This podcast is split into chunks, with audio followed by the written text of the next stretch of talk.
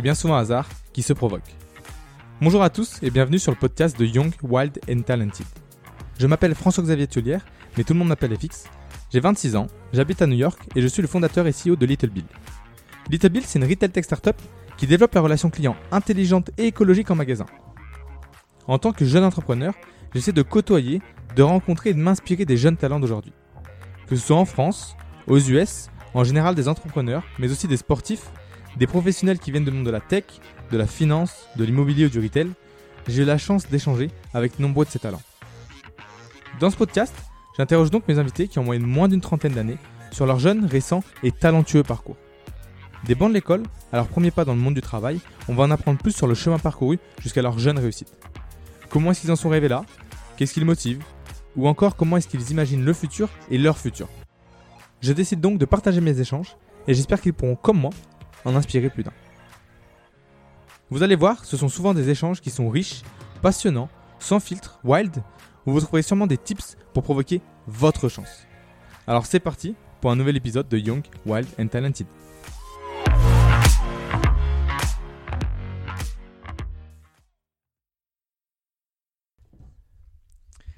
Alors bonjour à tous, Euh, aujourd'hui j'ai l'honneur de recevoir Maxime Leroy, euh, Senior Staff Product Manager euh, chez, CNN, chez CNN pardon, à New York. Euh, et en plus bientôt là un- potentiellement un nouveau, un nouveau travail euh, au New York Times, c'est ça? Un peu en transition un peu? Ouais, ouais, c'est le transfert. Voilà, c'est le mercato de- c'est ça. des boîtes médias aux US. ouais. donc, donc un parcours orienté un petit peu produit, social aussi, et, et média.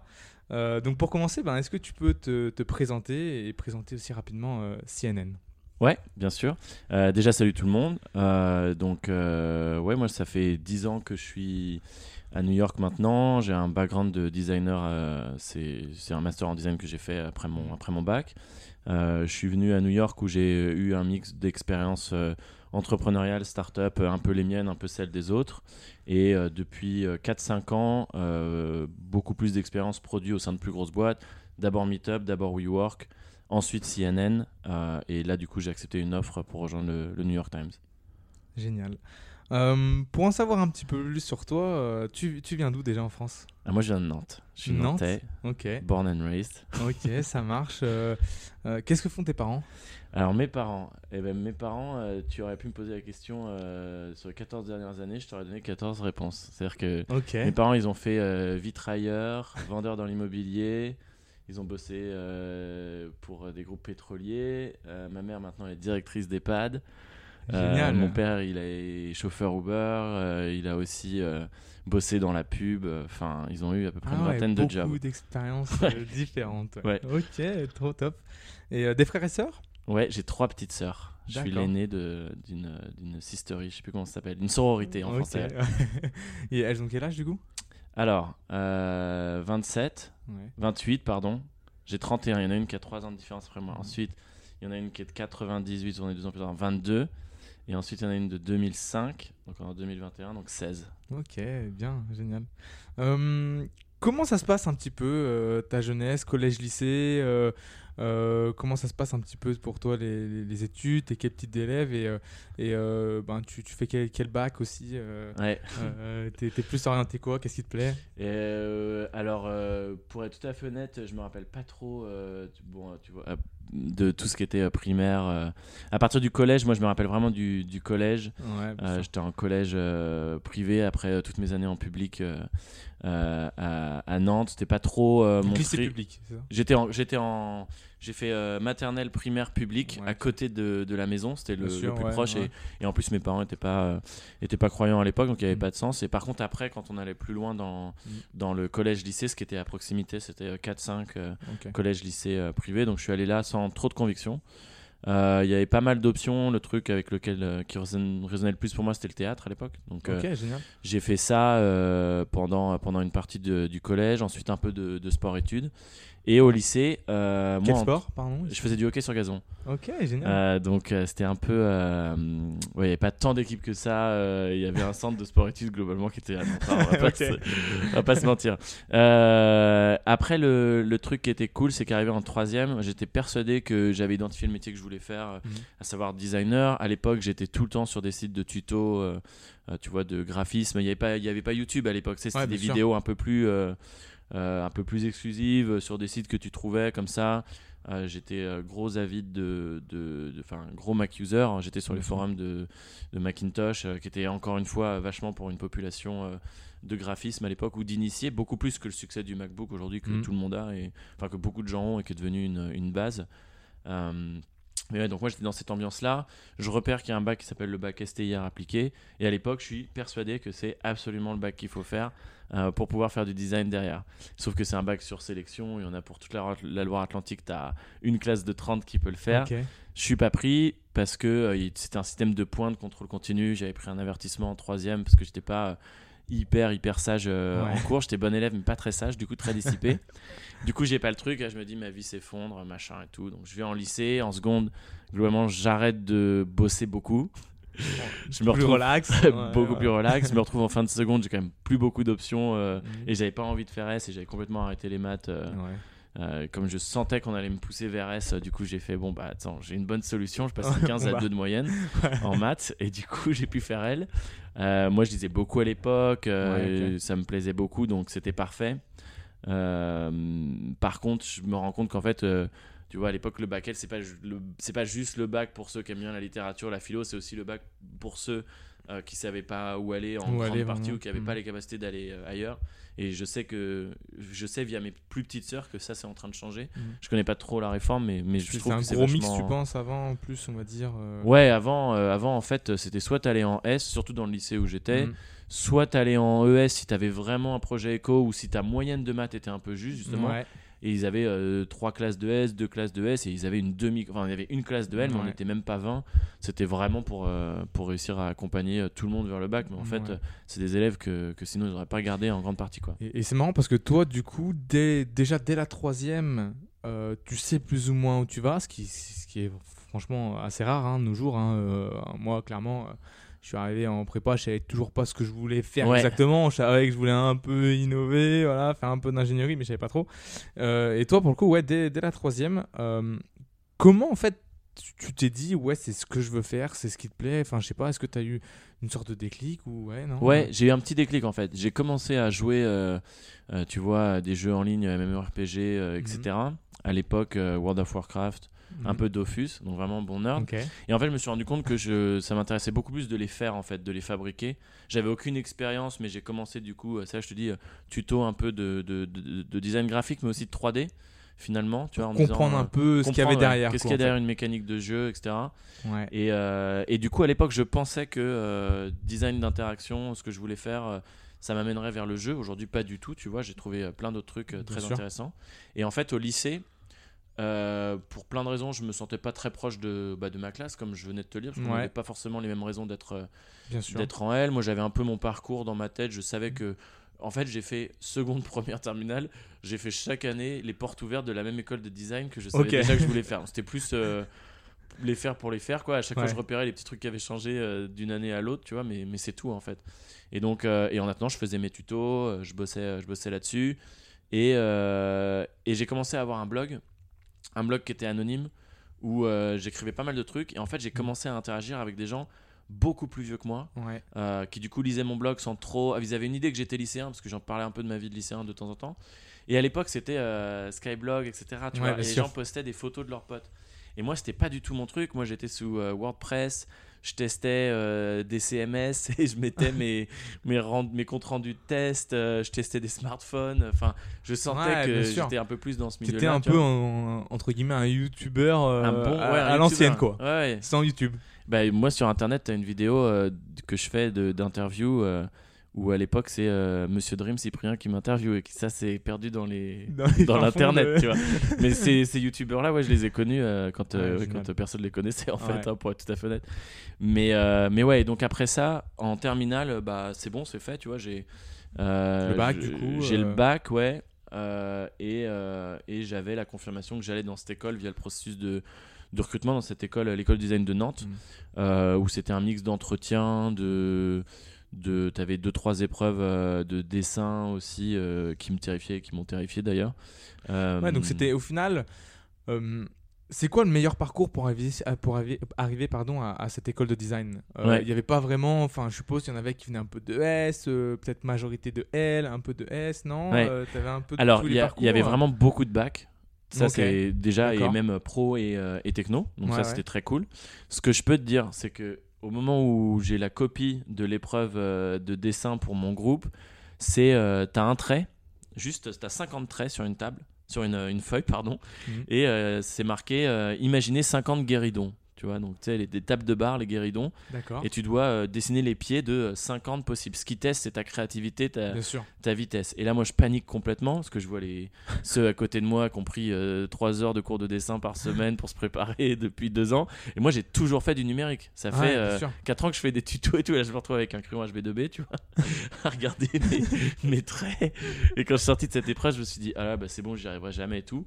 Et en fait, je pense que j'ai cartonné dans l'entretien en expliquant tout ce qui m'intéressait moi côté numérique, tout ce que je faisais Bien à côté, euh, Tout le ce que blog tu et faisais à ouais. côté au final. Quoi. Ouais. Ouais. et j'ai vu des gens qui étaient sélectionnés parce qu'ils avaient cette super expérience de dessin. Donc je dirais que pour cette école-là de design, qui est peut-être, c'est mon avis, hein, un peu moins snob que certaines écoles de design Mhm. parisiennes, euh, ou en tout cas moins orientées que dessin, euh, si tu sais à l'avance que tu veux aller sur des métiers un peu plus numériques, je pense qu'aujourd'hui, euh, tu sors un peu du cliché, il faut être hyper bon en dessin, avoir 18 Mhm. domaines en art plastique, sûr. choisir les bonnes options de, de dessin industriel euh, ou autre Mhm. en, en bac techno. Euh, pour y rentrer, je pense que si tu as une bonne culture euh, produit, euh, que ce soit objet ou autre, euh, tu es un, un bon candidat. Quoi. Ouais, ouais, non, clairement. Et, euh, et, et- c'est marrant parce que du coup, j'ai j'ai l'impression que ces écoles un peu de design, euh, c'est vraiment drivé, euh, où tu as vraiment des personnes qui y vont vraiment avec une passion, en fait, où ils savent vraiment un petit peu où ils vont, ils mettent les pieds et pourquoi, tu vois. Euh, Enfin, c'est- bête à dire, mais je compare à des écoles de commerce ou à des écoles d'ingé. Des fois, c'est un peu, ouais, on y va parce que. euh, parce que un peu tout le monde y va. C'est ce que je veux dire. Alors pour le coup, j'ai l'impression que les Ouais. écoles de design, c'est vraiment euh, voilà, un, un, un secteur identifié où tu dis, ouais, ben, c'est c'est là où je vais mettre les pieds. Je trouve ça intéressant. Tu as Euh, 3-4 écoles publiques dont je connais pas parfaitement le fonctionnement, mais bon, elles ont leur cours comme elles ont leur cours. En tout cas, nous, notre école, euh, si tu veux, ce qui était intéressant, c'est que tu as une première année de prépa intégrée. C'est-à-dire que tu fais les 5 ans de l'école pour avoir euh, ton master au bout de 5 ans. Et maintenant, tu peux même avoir une licence au bout de 3 ans. Avant, c'était pas possible. Tu devais vraiment faire 5 ou rien. Quoi. Mm. Euh, mais la première année, tu as des cours sur tout et toutes les classes ont les mêmes cours. Donc même si tu as, tu sais que tu veux aller sur de l'UX et que d'autres vont devenir euh, designer industriel, euh, euh, mobilier, table, Bien sûr. chaise, etc. Et avec euh, d'autres par- des parcours complètement différents, tu as tout, tout le monde à la première, euh, même pré... Pour d'idées aussi dans ton Ouais. choix futur. Quoi. Exactement. Et, euh, et donc, comment ça se passe du coup, cette, euh, euh, cette première année un petit peu prépa? Comment c'est un peu la charge de travail euh, euh, Donc, c'est à, Nantes, c'est ça euh, Ouais. L'école design de Nantes, ouais. Ouais, ouais, ouais, c'est dans le euh, quartier nord de, de Nantes où tu as. Pas trop loin de chez toi, toujours un Et peu puis surtout, tu as trois écoles d'ingénieurs autour. Donc tu as aussi des doubles diplômes. Tu as l'école du bois, tu as l'école euh, des mines de Nantes. euh, D'accord. C'est vraiment dans ce campus. Et je pense que c'est hyper intéressant parce que du coup, l'école des beaux-arts de Nantes, elle, elle est proche de l'école d'archi, elle est dans un autre coin. Enfin, tout ça est en train de Ça fait un changer. écosystème qui est vachement. Ouais, euh, et nous, le fait qu'on ait été associés aux écoles d'ingénieurs, je pense que ça avait, un, beaucoup de sens. Mm. Et deux, je, je pense que ça a aussi, euh, ça ancre le métier de design dans l'industrie plutôt que euh, dans l'art. Ça- c'est un débat qui sera éternel, je pense encore dans 100 ans, on demandera si le design c'est de l'art ou, ou de l'industrie, mais je pense qu'en tout cas pour l'instant on le voit bien dans les métiers produits, quand tu crées de nouvelles apps, de nouveaux produits, bah, tu es quand même plus proche d'une démarche euh, euh, industrielle que de quelque chose que Ah, tu ouais. signes avec ton nom et que tu mets dans le salon de, de quelqu'un. quoi. Euh, mais cette école, ouais, tu as une première année de, de prépa, charge de travail... euh, alors j'ai envie de te dire énorme dans le sens où moi je venais de L. Ok. Donc en L, tu rends ton devoir euh, à temps, euh, il est noté. Euh, tu rends ton devoir euh, deux jours en retard, euh, ton, ton, ton devoir maison, ton DM, on te dit que tu perdras deux points. Et à la fin, si tu le rends vraiment 10 jours en retard, vu que tu sais que tu vas avoir une note euh, vraiment naze, tu négocies avec le prof et tu peux quand même le rendre 100 points en retard, tu vois, 100 points en moins. Ok. Donc en fait, t'es- au- tous les, tous les incentives sont Ouais. pas bons. Donc moi quand je suis arrivé c'était très très très dur. Euh. Vraiment les trois premiers mois ont été très violents sur le. T'as un classement qui est permanent en fait. hein, Ah oui, tous les, d'accord. tous les mois. Euh, on était 200, il y en a que euh, en gros euh, 90 qui sont pris euh, Et- pour euh, rentrer dans les différentes classes ensuite. D'accord, on a quand même un peu cet esprit. euh, Enfin, Ouais, c'était après, c'est une prépa intégrée quand même. Donc, au final, t'as un peu d'entraide, mais c'est quand même compétitif dans le sens où euh, il y en a quand même 10 qui potentiellement euh, vont T'as pas passer. quoi. dans ta classe en fait. Parce Ouais. que t'as 6 classes. je te dis, on était 200, je sais plus combien. On avait ouais, peut-être 6 classes de 30, euh, Mhm. plus ou moins. Et derrière, il y aura 3 classes de 30. À l'époque, il y avait design produit, design d'espace, design intérieur D'accord. et design numérique, on va dire, design interac- d'interactivité. Et, euh, et donc, tu sais que tu vas passer de 200, 180 à euh, 90. Ah oui. Donc tu as ceux qui vont abandonner au cours de l'année, t'en enlèves 20-30. Tu as ceux qui vont vouloir se diriger vers des formations euh, professionnalisantes, euh, des BTS qui sont aussi offerts par l'école un peu plus rapidement. Mais tu vas quand même être Te 100, battre un peu 100, dans- 120, 150 euh, à vouloir te battre pour ces 90 places. Mm. Et en plus, dans l'ordre.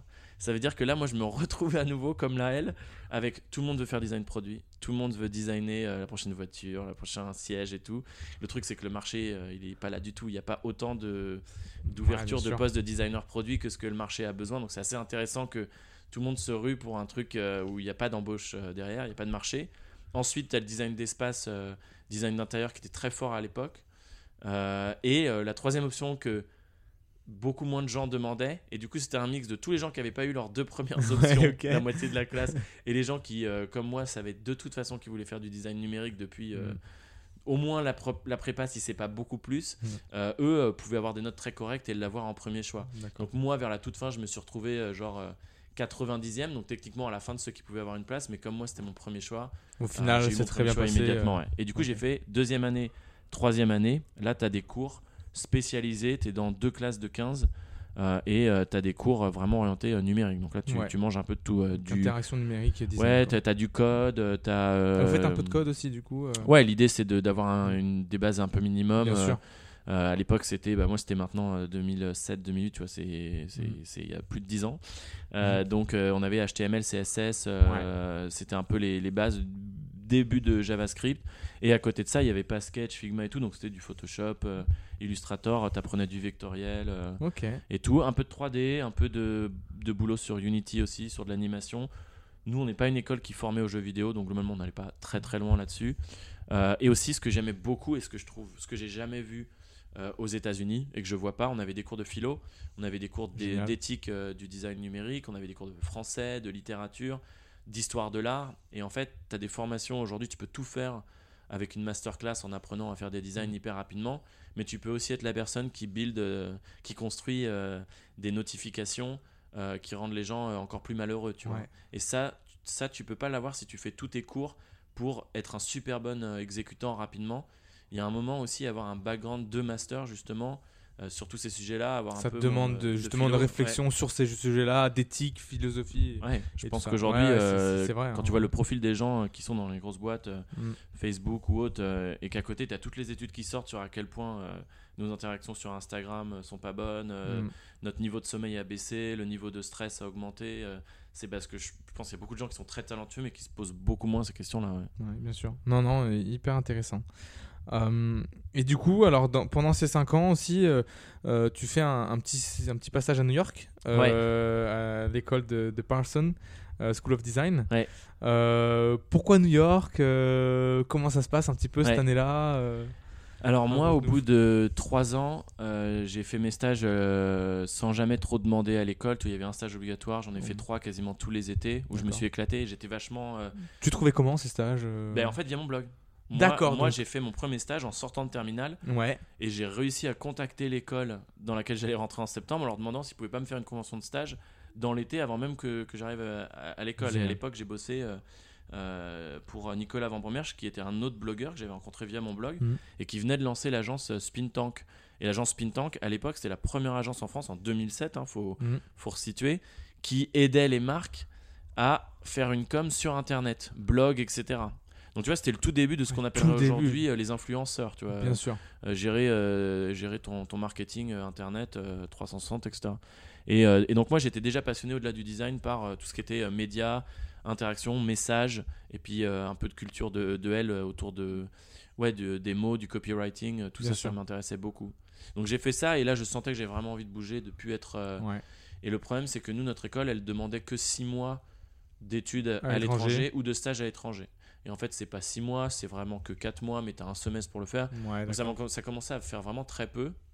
Et à ce moment-là, j'ai réussi à. J'ai, j'ai vu une annonce pour euh, euh, une bourse d'études euh, pour le Rotary, en fait. euh, et qui était hyper conséquente. C'était 25 000 dollars. C'est Ouais, le sûr. seul truc qui te permet de, de payer des écoles aux États-Unis, sachant que moi, mon école n'avait pas de programme d'échange. Donc c'était forcément. Les, euh, le coût d'une école aux États-Unis. Au, Donc c'est toi euh, qui as fait la démarche au final de dire euh, ok j'aimerais en fait faire euh, un an entre guillemets de césure Ouais. plus ou moins ou je sais pas si ça t'a Et mais du coup, je l'ai pas fait en césure. J'ai réussi à valider mes crédits et à revenir à l'école en Avec disant je ferai mon, mon. On avait un mémoire à faire et j'ai dit je ferai mon mémoire en accéléré, mais moi je pars vraiment. un je an. pars euh, vraiment un an, ouais. Et, euh, et à l'époque, tu vois, je bossais pour le directeur parce que je faisais euh, son blog que j'avais setup Ah oui. euh, en WordPress et tout, donc je m'éclatais pas mal et donc euh, bah, j'avais euh, Bonne relation et ça quand a même cette relation privilégiée pour Ouais, dire bon bah si je fais euh, si j'ai validé tous ces crédits là aux États-Unis, je veux pas faire justement une année de césure. Bien quoi. sûr, bien sûr. Je veux juste qu'elle me serve. Et à New York, du coup, moi je suis parti, j'avais euh, euh, 21 ans depuis un mois, donc déjà je pouvais Parfait. voir depuis Voilà. un mois.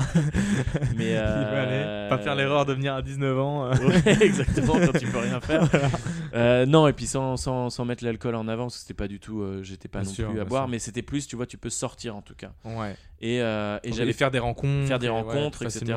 J'avais pas tant de, de cours que ça. Et donc, en fait, moi, j'avais mon appareil photo, pas tant de cours que ça. Et par contre, je commençais à découvrir énormément la, la culture startup là-bas, en fait. C'est- à ce moment-là que j'ai vu qu'il y avait plein de startups, que j'allais à, leur, euh, à leurs apéros, etc. euh, que C'est la première fois que j'ai rencontré le, le CEO de Meetup pour, pour la boîte pour laquelle Ouais. j'ai bossé, en fait, euh, sorti de nulle part. Enfin, pas, pas lié à ça ouais, euh, six sûr. ans plus tard, euh, c'était à ce moment-là. Donc j'ai fait cette année-là, je suis revenu en vrai complètement transformé par l'expérience. Et, et pourquoi en fait déjà avoir voulu aller à New York C'était quelque chose qui t'attirait à la base Ouais, ouais, ou, ouais. euh, ou c'était juste un peu l'expérience? Tu t'es dit j'ai un, j'ai un bon deal là. je euh, suis- je suis parti à New York. Donc pour te donner, je suis parti à New York en 2009. Mm. Ce qui s'est passé, si tu te rappelles, c'est qu'en 2008, Obama il a été élu Ouais. pour la première fois. Euh, réélu en 2012. Ouais. Et en fait, moi, j'ai suivi toute sa campagne en me couchant à 6h du mat. Tous les soirs, j'arrivais avec des cernes euh, au- à l'école et je, je rendais euh, quasiment tout en retard parce que euh, j'étais passionné de numérique. Comme je t'ai dit, j'étais passionné Ouais. de numérique, mais aussi de la com numérique, Bien sûr. euh, du message. Et lui, il était en train de- d'exploser tout ça, en fait. Mm. Il faisait une campagne euh, à l'origine, on ne l'attendait pas du tout. C'était, on a revécu ça en 2016, mais à l'origine, c'était Hillary Clinton, elle est prévue, tout, euh, tout lui est donné, c'est prévu qu'elle soit la candidate, et ça s'est pas du tout passé comme ça. Tu as ce Mm. gouverneur de l'Ohio, euh, Black, qui est pas, qui est- de l'Illinois, pardon, qui est pas, qui est pas, qui est pas prévu au, planning, sûr, ouais. et en fait qui va complètement euh, chambouler tout ça. Et donc moi, je regardais ça, et, et tu voyais bien que la startup nation, euh, pas, pas celle de Macron en France euh, à Station F, mais vraiment celle de l'époque euh, euh, en 2008, en fait, elle va prendre goût à sa campagne. T'as, Ouais. euh, t'as, j'ai oublié son nom de famille, mais là, Chris, un des, des trois cofondateurs de Facebook, qui va vraiment s'investir dans la campagne de, de, de Mhm. Obama. T'as des, t'as des, t'as des jeunes qui commencent à tester plein de trucs, à faire de l'A-B testing. euh, sur tous les emails, des choses Ouais, c'était plus au final qu'une simple campagne euh, Ouais, c'était des vrais produits en fait. Ils vraiment des des produits numériques produits toutes les deux semaines. ouais. Et donc ça, ça m'a passionné. Et du coup, je me suis dit, bon, c'est vraiment là que... Alors tu pourrais me dire, la présidence, c'est à Washington, évidemment, mais, mais en fait, New York, c'est quand même là que se passe énormément de choses, en plus Mm. de la vallée. Sauf que j'avais pas du tout cette culture euh, San Francisco. Je, je Ouais. l'ai jamais eu. Je sais pas trop euh, pourquoi. C'était New vraiment York, New York que je voulais être. Très, très cosmopolite, beaucoup de cultures aussi Ouais. différentes du monde entier. hein, Et t'as plein euh, d'industries à New York en fait. Ouais. C'est-à-dire que tu te rends compte, moi j'ai été deux trois fois à San Francisco, tu vas dans un bar, tout le monde parle de tech. Mm. Parce qu'en fait, tout le monde est dans la tech d'une manière ou d'une autre. Mm. Euh, malheureusement. Et c'est d'ailleurs une ville qui exclut énormément les, les gens qui sont pas dans la tech, en fait, euh, qui ont, des revenus plus limités. En fait, à New York, c'est- New York, c'est la capitale mondiale Ouais. de 6, 8, 10 industries. C'est une capitale financière que n'est pas Mm. euh, San Francisco avec euh, Bien euh, sûr. Wall Street. C'est une capitale euh, euh, fashion. Enfin, c'est une énorme. C'est la plus grosse ville pour l'Amérique du Nord sur ce sujet-là. Une fois que tu as fait la Fashion Week euh, Paris, euh, euh, c'est aussi une capitale du design. C'est une énorme ville étudiante. C'est pas comme Boston où c'est tu as aussi une très grosse ville étudiante, mais Bien là, sûr. vraiment que ça. Euh, et enfin, t'as d'autres choses à Boston, mais t'as une, une grosse ville étudiante. Bien sûr. New York la- et c'est vraiment la culmination de ouais une, quasiment 10, euh, 10 industries euh, Totalement hyper importantes tu vois avec des grosses teams quand même de, de sport etc c'est là vraiment où ça Ouais. t'attirait. donc moi ça ça m'attirait j'avais euh, envie d'aller voir. j'ai fait un an là-bas et Ouais. du coup je suis revenu pour faire euh, mon mémoire et, euh, et euh, mon projet sur euh, les circuits courts euh, euh, à Nantes en fait quand je suis revenu euh, C'est-à-dire le les qui- circuits courts. euh, bah, euh, les AMAP, euh, tous, les, tous les circuits d'alimentation euh, où tu achètes directement chez le producteur. En fait, euh, c'était vraiment le, le contraste entre les deux. J'ai- J'étais à New York où je voyais à quel point euh, c'est le capitalisme quand même Bien sûr. euh, libéré, la déchaîné. mondialisation. euh, tout ça, Et tout en ça. même temps, j'allais dans un café où je voyais que tu avais des... euh, à Brooklyn, où je voyais que tu avais vraiment euh, ces agriculteurs qui venaient du nord de New York et qui venaient Des produits très locaux pour ouais, le coup. ouais. et qui venait livrer tous les tous les mardis après-midi à ce moment-là. Donc ça, ça m'a vachement intéressé. Je suis arrivé en France, j'ai vu que bah, quand je suis revenu en France, j'ai vu que ça existait déjà beaucoup, mais que c'était pas très numérisé. Mm. Et du coup, euh, j'ai bossé sur ce sujet-là euh, pendant six mois pour euh, finir mes études, obtenir mon diplôme. Et, euh, et en fait, en faisant ça, j'ai aussi découvert euh, la ruche qui dit oui. Et, et en fait, j'ai compris une nouvelle fois que le design pouvait créer des produits, produits industriels, que ce soit des apps Ouais. ou autres, qui en fait euh, créent de nouveaux comportements, changent les habitudes des gens. euh, L'expérience. l'expérience, ouais. En général. Quoi. Ouais. Euh, ouais, ouais, non, non. hyper intéressant. Donc, donc là, tu finis tes études, du Ouais. coup, à l'école de Nantes. Septembre 2012, ouais. Ouais. euh, c'est quoi un petit peu ce qui traverse l'esprit? Est-ce que tu avais peut-être encore envie de retourner à New York? Euh, Est-ce que. Ah bah, je suis retourné, ouais. Je suis retourné à chaque vacances. À chaque vacances, tu Ouais, retournais je m'en veux beaucoup aujourd'hui pour mon empreinte carbone, mais je retournais à chaque vacances. ouais. Ouais, bien sûr, parce que ouais, c'est vraiment de Bah, mes potes, l'expérience. mes potes me manquaient, euh, Ouais. je, je bossais, donc je faisais des sites Parce qu'en plus, tu étais en euh, immersion totale hein, pendant cette année-là. Donc, du coup, Ah toi, tout seul. t'es- voilà, tu t'es fait plein de potes tout seul. Principalement des seul. Américains euh, ou... Que des Américains, ouais. Ouais, Ouais, ouais. Génial. Que des Américains, il m'a fallu, euh, je pense, euh, je, suis, rest- je suis arrivé en août, je suis reparti en mai. Je pense que j'ai pas eu un pote français avant euh, janvier, février, quand, euh, quand j'ai commencé à être mis en relation via d'autres gens. bien euh, sûr. Et pour apprendre voilà, la culture et la langue, c'est Et puis, rien mieux. Quoi. premiers cours, Mm. dire, premier jour, mais tous mes cours étaient en anglais en fait. Ouais, bien sûr. Donc moi j'avais. Tu parlais mon- bien anglais euh, Bah non, en fait, en vrai, moi je regardais des séries en anglais, j'avais mon TOEIC, j'avais un score correct, j'avais mon va. TOEFL parce qu'il fallait absolument Débrouillé l'avoir. quand même un peu. Ouais, et, je- et en fait, je croyais que je me débrouillais. En fait, j'ai pris très cher Ouais. les trois premières semaines. Et euh, tu Et après, fonctionnes t'es par palier en fait. Ensuite, j'ai Mm. vraiment stagné à un très bon niveau, enfin à un bon niveau pour comprendre tous mes cours. Mm. Mais c'est les 3-4 premières semaines où vraiment ça c'est. Et en plus, à New York, tu as plein d'accents. Ça, c'est vraiment un truc que les gens qui partent en Australie ou, euh, ou dans ou dans d'autres villes, forcément, euh, ils vont devenir bons en anglais. Mais ce qui est intéressant à New York, c'est que tu as tellement d'accents que tu es obligé. Tu as, ton anglais écrit et parlé qui devient meilleur, mais ton anglais euh, écouté, euh, il est exceptionnel. Ouais. Parce que, parce que tu, tu es obligé d'écouter euh, l'anglais parlé dans, dans, avec plein d'accents. ouais. Totalement d'accord. Et euh, donc, du coup, après tes études, tu, tu trouves un travail chez Faber Novel, c'est ça? Ouais, j'ai fait Ah, mon stage de fin d'études chez eux. en Donc, fait. tu as fait ton stage de Ouais. fin- donc 6 mois là-bas Ouais. en tant que project manager. Et en même temps, tu étais aussi directeur de Collaborative Cities. Ouais. Euh, C'est un documentaire C'est quoi, du coup Raconte-nous un petit peu tes deux expériences. tout ça est lié à. New York en fait. C'est-à-dire qu'à Ouais. New York, je suis à Parsons. Comme je te dis, je commence à vraiment regarder euh, toute cette euh, culture startup et puis en, Mm. en plus à aller à des apéros, voilà, Bien machin. sûr, et tout. networking. un Et, petit peu, ouais. et à l'époque, il y a deux petits gars qui viennent présenter leur startup en 2012. Mhm. Donc tu vas voir sur la page Wikipédia, tu vois, c'est le tout début en fait. Enfin, c'est juste après. Euh, et euh, c'est euh, Joe Gebbia, Brian Chesky, ils viennent présenter Airbnb à Parsons avec l'autrice de The Sharing Economy, le premier bouquin sur le sujet. Et il y avait aussi Kickstarter qui se lançait Bien sur sûr. le crowdfunding. Donc en fait, tu avais tous ces gens de la sharing economy qui commençaient en fait à monter plein de nouveaux services, à réinventer un tout petit peu le, le classique B2C en faisant du B2C2C, Mhm. en montant des plateformes. Moi, ça me passionnait d'un point de vue design parce que je trouvais les produits euh, hyper intéressants. Et encore une fois euh, d'un point de vue euh, social politique je trouvais que le bah aujourd'hui pas forcément il y a plein d'impacts négatifs tu vois mais à l'époque je trouvais que c'était c'était vachement intéressant. Je suis en contact en France avec un groupe qui s'appelle WeShare. Ce groupe là en fait c'est un think tank français à l'époque en 2012 sur ces sujets là aussi. D'accord. et du coup, quand je rentre en France et que je fais ces pro- mon projet sur les circuits courts, euh, sur l'alimentation, euh, justement, avec euh, des logiques comme ça, où tu as différents euh, particuliers qui peuvent participer au, au produit lui-même, à cette économie Mhm. du partage.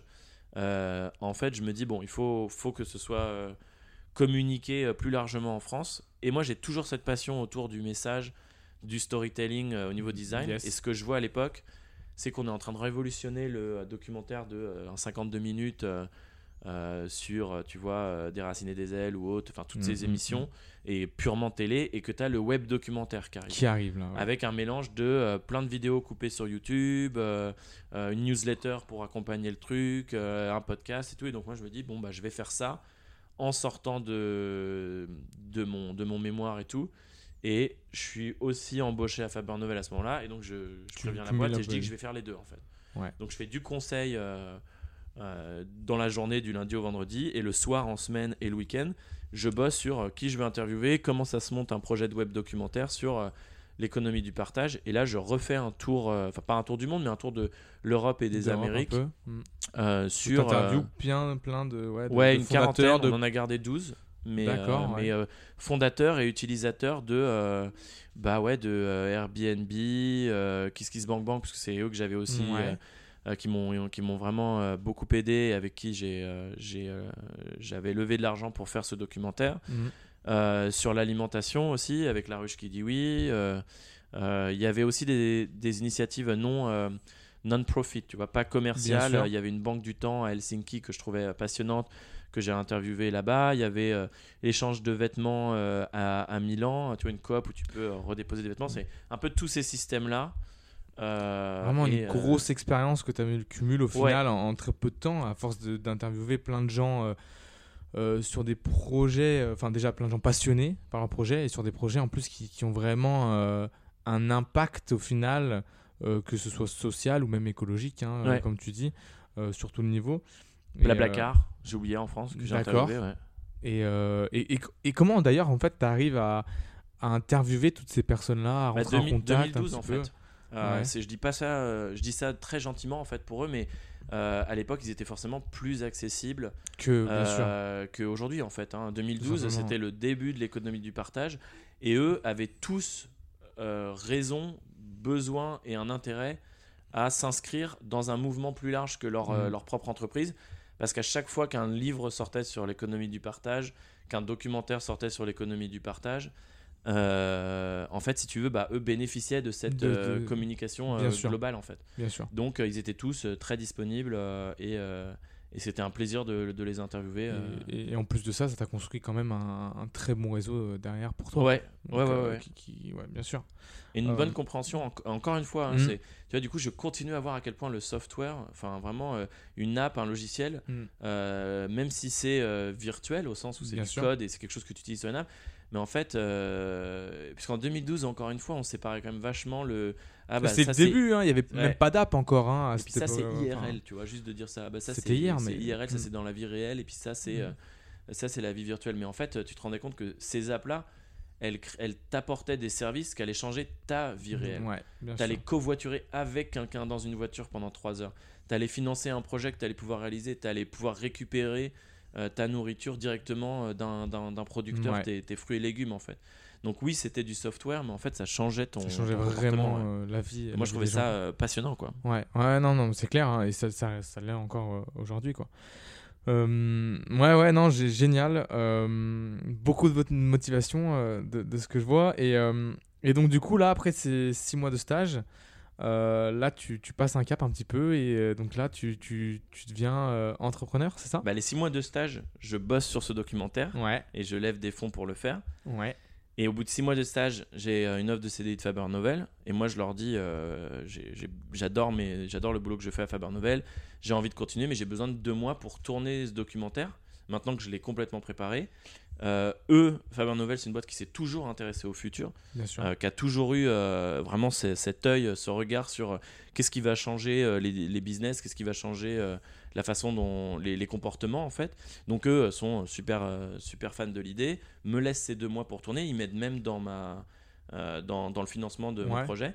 Et quand je reviens, je bosse à nouveau pour, pour Faber Novel pendant six mois. D'accord. Et au bout de ces six mois-là, là j'ai tellement dans la tête tous les entrepreneurs que j'ai Ouais. interviewés que bah, c'est bon, c'est monté. Ça t'a euh, tellement là, inspiré là, que tu dis, voilà. allez, Je sais que je dois le faire. à mon tour, quoi. Et, euh, et à l'époque, euh, on avait peut-être un peu, euh, pas, de, pas de mauvais exemples, mais tu avais cette culture de euh, si tu l'as pas fait à 22 ans, euh, c'est trop tard ensuite Mhm. après. Alors qu'en fait, Culture très euh, américaine voilà, au final. euh, le, le mec qui a créé Netflix, il l'a créé, il était dans la fin de sa quarantaine. Donc, faut- Ouais. faut, Faut resituer, tu vois, aussi, et tu vois les, les- les taux de succès des, des entreprises, les gens, ils ont une très bonne trentaine bien avancée Ouais. au, au- au plus bas, tu vois. C'est clair. Mais à l'époque, je me disais, bon, il faut qu'on aille. Donc, je le fais avec une, avec une collègue. Ok. Euh, Faber Novel euh, nous suit à nouveau sur l'investissement. Il y a d'autres gens qui nous, qui Ah nous oui. suivent. Donc très bon, Ouais, très bonne relation en plus avec. euh, Bah, avec, très, bonne, très bonne boîte, ouais. Ça faisait partie de leur business model et, Ouais. et, et ouais, ça se, ça se passait bien. Et si tu veux, nous, on part sur une logique à l'époque. Nous, ce qui nous intéressait, c'était le local, c'était l'explosion de Foursquare, tout ça. Et on, on était persuadé que tu pouvais avoir des conversations euh, liées à des localités. Tu vois, il se passe un match de foot ou tu as un, un événement qui se passe, même si tu connais pas les gens. Parce qu'en fait, quand tu es dans un stade, tu as peut-être plus à partager dans un chat avec les gens qui sont dans ce stade. Ouais, euh, plutôt qu'avec tes potes qui euh, n'ont pas de ticket et qui sont pas euh, dans le match, tu vois. Et pareil avec euh, plein d'autres euh, moments de la vie, que ce soit une manif ou autre. euh. Ouais. Donc on se dit ça. Donc nous, on bosse euh, sur cette idée euh, avec plein d'itérations différentes. Ça s'appelle Tu- euh, Enquire. Ouais. ça? Bah, ça s'appelait Nao, N-A-O-W. euh, euh, voilà, ça a changé de nom euh, trois fois. à chaque fois que tu as l'INP qui te renvoie un petit courrier, tu vois, tu, Ouais, changes, tu de nom. mais, euh, mais, euh, mais ouais, en fait, si tu veux, nous, on se retrouve à, à faire deux, trois pivots et on arrive à Enquire où l'idée c'était que les gens puissent poster des questions euh, dans leur quartier. Genre, euh, par Mhm. exemple, euh, quel restaurant vous recommandez euh, pour euh, un anniversaire euh, euh, d'un enfant? Tu vois, en fait, ça, c'est pas un truc que tu peux taper sur Google Maps. Ouais, bien sûr. Euh, ce comportement d'avoir une question sur ce que tu peux faire dans le quartier, à quelle heure je peux aller euh, promener mon chien euh, sans laisse dans tel parc, tu vois. En fait, ça, c'est des choses que tu peux pas faire en connaissant à l'avance l'endroit que tu as en tête, tu vois, genre c'est vraiment d'autres humains qui peuvent te répondre. Et c'était une app ou C'était une directement app. ouais, c'était une app. On avait créé des, des, ouais, des, des polygones pour chaque quartier. Donc en fait, dès que et c'était le début de la, de la géologue, Donc c'était vraiment basé sur la géologue aussi. Ouais, dès que tu rentrais dans le quartier, tu le débloquais. Tu débloquais ce quartier-là, tu pouvais voir toutes les questions, et toi, tu pouvais poser une question dans ce quartier. Et donc, on avait lancé à New York et à Paris. On avait une team Ok. de 5, des, des, des gens, euh, des gens super, euh, trop cool, avec qui on. Vraiment, on a, fait, on a fait beaucoup de trucs, beaucoup de pivots. Et en fait, le truc était. Je vais te donner deux anecdotes qui sont très très drôles.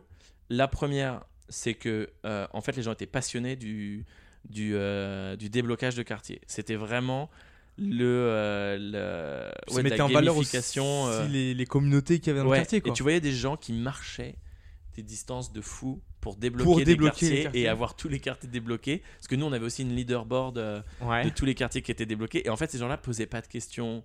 Mais ils voulaient voir un ils peu ce qui se répondaient pas aux questions, ils voulaient juste débloquer les quartiers, tu vois, qui étaient visés. Et en fait, c'est là où tu dis, en tant qu'entrepreneur, des fois, faut faut vraiment tomber amoureux du. Je pense qu'on ne répète pas assez ça, mais faut vraiment tomber amoureux du problème. Et si en fait le problème à chaque fois c'est un peu toi qui l'invente ou, Ouais. quand- ou que tu es le seul à en parler parce que tu as vraiment cette solution en tête, euh, c'est pas bon quoi. C'est bien d'avoir de. faut toujours avoir une vision, faut avoir de l'intuition, c'est 50% du, Bien sûr. du job. Tu peux pas juste faire des études de marché et sauter sur une idée que, que tu as trouvée dans une, euh, dans une citation euh, d'une étude de marché, mais tu as un entre-deux. Tu peux pas non plus aller que sur le truc que tu, dont tu penses euh, que les gens ont besoin, comme les questions-réponses. En fait, là, euh, il fallait aller à fond sur euh, comment est-ce qu'on crée des, des interactions quasiment de l'ordre du jeu Mhm. dans, dans ces quartiers. Et en fait, un an plus tard, tu as Pokémon Go, Qui deux vient, ans plus tard, ouais, et là tu sûr. comprends qu'en fait c'était exactement ça que Ouais. les gens euh, euh, Attendaient. en fait. C'était de la super interaction locale, pas forcément avec leurs potes, mais des trucs drôles dans, euh, dans, dans la vie réelle. Donc je, je me dis toujours, tu vois, pas qu'on aurait fait Pokémon Go. Pokémon Go derrière, t'as une licence, t'as Ouais, une IP, t'as le nom Pokémon, t'as plein de choses, mais juste ça te donne une idée un peu de l'importance de rester vachement ouvert sur les bases d'une idée, de où, va, où va le Tu vent. en peux, fait. tu peux vraiment faire des, pivots un peu de. Enfin, de, sur S'ils sont quoi. nécessaires, il faut pas hésiter à les faire. ouais. Ouais. Parce qu'il n'y a rien de pire que d'investir euh, encore plus de temps, l'énergie de tout le monde, l'argent de tout le monde euh, sur une idée auquel euh, seul toi crois. Quoi. Bien sûr. Et euh, du coup, tu étais basé à New York ou à Paris à ce moment-là pour, pour monter Enquire Euh, à Paris, 2-3 mois et ensuite à New York pendant un an, un an et demi. D'accord. Et vous avez levé du coup un petit peu Ouais. euh, à ce moment-là? Ouais, ouais, Vous avez levé combien euh, du Je coup? crois qu'on avait levé à l'époque euh, 200 ou 250 000. Ouais, donc déjà en plus à ce Ouais. moment-là, c'est Et puis sur un deck, hein, il n'y avait pas grand Bien chose. sûr. Et faut, alors sur un deck, et puis il faut pas oublier que moi, euh, je vais, je vais, je te disais, c'est public. Alors j'essaye de. je- quand je pense aux gens qui écouteront ça, j'essaie de voir si. Je me dis, j'espère que mes parents écouteront pas. Mais mes parents ils ont eu des études très très modestes, tu vois. Ouais. Euh, ils ont ils ont pas ils ont pas eu leur bac et je pense qu'ils étaient très fiers quand quand moi je l'ai eu que j'étais le, premier l'aîné et en fait du coup mes parents ont, ont pas de réseau en fait il y a pas de Bien sûr. euh, moi j'ai plein d'autres avantages euh, j'ai j'ai été dans les bonnes boîtes euh, au bon moment mais en fait de lever 200 000 euh, sur deck. à- sur First sans, réseau euh, avec sûr. euh, mon historique euh, familial où il n'y a pas de love money en fait Bien sûr. moi, quand les gens me disaient, que j'avais des investisseurs qui me parlaient de Love Money, mais je dis, mais qui a cet argent en fait Mm. Enfin, je, je connais pas, ces gens-là, ouais. ouais, qui sortent des billets de 1000 ou 2000 euh, euh, ou même beaucoup plus à l'époque. J'avais pas ça, tu vois. Et, et, et du coup, en fait, c'était une vraie fierté d'avoir d'avoir Ouais. d'avoir fait ça. Ça a contribué énormément à, à tout ce que j'ai appris dans cette expérience-là. Et en plus du fait que quand tu es CEO, euh, cofondateur d'une boîte comme ça, des, t'apprends à 22 ans Tellement et tellement vite Mhm. sur la compta, le légal, la création d'une boîte, la création d'un business model, Bien sûr. les RH, comment t'embauches quelqu'un, qu'est-ce que tu mets dans un contrat pour que la, la personne puisse partir mais sans dommage et que toi tu puisses aussi vouloir garder cette personne en étant sûr qu'elle a une raison de rester, euh, les- la façon dont tu vas lui donner des avantages euh, par rapport, enfin tout ça, c'était passionnant, en fait. éthique Et puis la- euh, la levée de fonds en soi. Ouais. C'est un- C'est une vraie euh, compétence et, et du coup de faire tout ça à 22 ans, même si nous ça n'a pas marché parce qu'on n'avait pas assez de growth, Mhm. je dis ça mais en fait j'en rajoute encore un autre, euh, les, la presse, les relations presse, Bien les sûr. RP, tu vois. Nous on a eu, euh, on a eu des, on a eu la radio, France Inter, des articles sur Le Monde, Ouais. le New York Times, TechCrunch. En fait à 22 ans aller chercher tout ça, Bien sûr. ça, t'apprend. euh, réussite. Et puis, ouais. enfin, ça t'ouvre aussi, peu importe euh, réussite ou pas, euh, ça t'ouvre des portes, ça t'ouvre un réseau, ça, tu, vas toujours rencontrer du monde et l'expérience, elle est, elle est toujours incroyable à prendre parce que euh, si tu le fais, un- si tu le fais pas, tu n'auras pas euh, toutes les opportunités qui, qui, qui, qui viendraient derrière en fait. Mm. Euh, et ouais, comme tu dis, l'expérience de vie, elle est, euh, elle est incomparable, je pense, à, à pas mal de choses quoi. Euh, non, non, ouais, c'est pas intéressant. Donc, du coup, tu as levé majoritairement avec des, un peu de business angel. Je sais que, euh, du coup, c'était le début du fonds euh, de Kima, c'est ça? Ouais. Et donc, tu as réussi à avoir un, un petit chèque de. Ça c'était sur ma deuxième startup, c'était pas sur celle-là. Ah, c'était pas sur celle-là. Bon, Mais- on, va, mais on va- ouais. on va pas, on va pas, on va pas, on va, on va revenir. Euh, génial. Et donc, du coup, après un an et cinq mois, comme tu disais, pas assez de growth. Ouais. Et donc, du coup, là, vous devez malheureusement. Ouais, là on arrête. Et alors on, se, on marchait dans Prospect Park avec, euh, avec ma cofondatrice Solène. euh, euh, elle pleurait euh, 10 minutes. Moi j'étais là, mais non, non, mais t'inquiète, en fait on va rebondir, il y a plein de trucs. Ensuite, euh, du coup, dès qu'elle est mieux, moi je pleurais 10 minutes. mais t'inquiète, on va rebondir. Donc la fin, on l'a senti globalement. Ouais, Euh. Et en fait, on était, voilà, on était. euh, on C'est- était c'est passionnés, c'était très dur. Bah je pense ouais, que c'est c'était très sûr. dur de.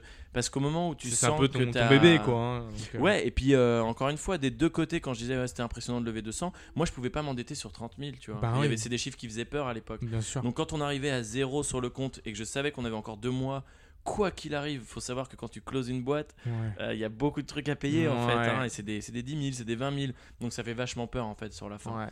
Et, euh, et j'avais la boule au ventre d'appeler euh, tous les invests et de leur dire ça n'a pas marché, etc. Et, tout. et quand je l'ai fait, bah, là j'ai reconnu euh, les grands, ceux dont c'est le métier.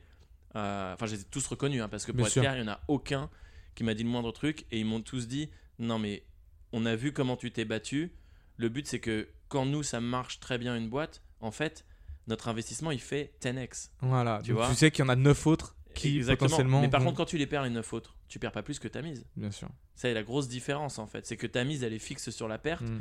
Mais par contre, elle est euh, exponentielle sur le gain. Mm. Donc évidemment, je suis d'accord avec toi, tu peux en avoir 9 qui marchent pas, mais en fait, ce risque, il est déjà pris en compte. Et, et un bon VC, de toute façon, un bon euh, business angel, ce qu'il regarde, c'est comment cette personne se bat. Mm. Parce que si cette personne se bat, je sais que c'est sa quatrième startup qui fonctionnera, et sa quatrième startup, je veux être sûr de pouvoir Mm. investir dedans Ouais. au tout début, pas au troisième round quand ça me coûte déjà cher en fait. Ouais. Et, euh, et ça, je l'ai entendu de, de tous, que ce soit à l'époque, bah, il y avait Faber Novel, j'avais des investisseurs privés, j'avais d'autres gens, euh, j'avais euh, Nicolas Van Bromersch de Spin Tank avec Spin Tank. Tu vois, c'était quand même des gens, quand je disais que j'avais pas de, de love money, c'est des gens que j'ai trouvés via mon réseau, mais en tout cas, il y avait rien sûr. de familial, il y avait rien de. Et, et en plus de ça, ben, ça t'a quand même permis de rebondir justement euh, chez Spin Tank. Euh, ouais, Ah, alors moi j'ai fait, euh, bah faut imaginer le truc, enfin rebondir. Euh, D'abord, avant de rebondir, tu vois, je suis bien tombé quand même. Ouais. Dans le sens où euh, j'arrive, j'ai euh, 15 000 balles de dette, je me retrouve Ouais. Chez mes parents, euh, dans ma chambre d'ado. Ouais. euh, À la case départ, un à la peu, case- euh, euh, ah, ouais, bonne case départ. Bonne parce que départ. Même en- très bonne case départ. ouais. C'est la case juste avant la case départ. Et euh, j'ai j'ai vraiment non, tu La vois, sur case un prison, Monopoly, la case- sur la case prison, voilà, où tu dois vraiment attendre trois tours parce qu'en fait, il faut que tu te refasses. Donc moi, je faisais des, je faisais des sites web, je faisais des petits trucs, et au bout de deux mois, j'ai j'ai euh, Nicolas, le patron de Spin Tank, Mhm. qui dit écoute, je, on est une équipe de 40, on va être une équipe de 80, donc j'essaye de trouver deux fois ma surface en termes de bureau à Paris. Je veux pas dire de bêtises, euh, je crois qu'il il avait 300 mètres carrés, il essaie de trouver 500 mètres ou 600 mètres carrés, et il me dit c'est impossible. C'est la surface que toutes les boîtes veulent, euh, donc c'est le ventre mou du marché immobilier parisien. Par contre, j'ai trouvé ce super bâtiment de 1000 mètres carrés. Ouais. Et, euh, et tous les deux, on était passionnés de coworking parce que justement, dans mon documentaire, Ouais, ça plus, faisait partie de l'économie du sûr, partage. bien sûr. T'avais WeWork qui explosait aux États-Unis depuis 2007. Enfin, 2007, personne ne les connaissait. 2008, Mhm. 2009, ça commence. Euh, et donc là, ça faisait 4-5 ans qu'ils étaient là. Et donc, euh, lui, en gros, dit euh, il- voilà, ils sont pas encore à Paris à l'époque. Il dit voilà, nous, on va, en fait, je vais prendre ce bâtiment. Je vais avoir besoin que deux étages sur six au tout début. Qu'est-ce qu'on fait des quatre autres? Et en fait, on a fait un café, euh, salle d'événement au rez-de-chaussée, une salle euh, vraiment créative, euh, séminaire tout en haut. Et euh, eux avaient deux étages et on avait deux étages qu'on louait au coworking. Et en fait, Vraiment high-end. Ouais, et moi je gérais que ouais. ça. J'étais la seule personne de l'agence Spin Tank avec, un, avec, avec Damien, un autre gars, et on gérait que la partie coworking de, de cette activité. Et en fait, on s'est éclaté parce qu'à l'époque, tout le monde essayait de louer des bureaux aux startups. Ouais. Et nous, on s'est dit, attends, il y a une autre. Il y a eu quand même une autre euh, euh, euh, population qui cherche, qui veut pas bosser de chez elle, mais qui est pas forcément une startup de 4-5 personnes. C'est les indépendants créa, tu vois, les photographes, les illustrateurs et tout.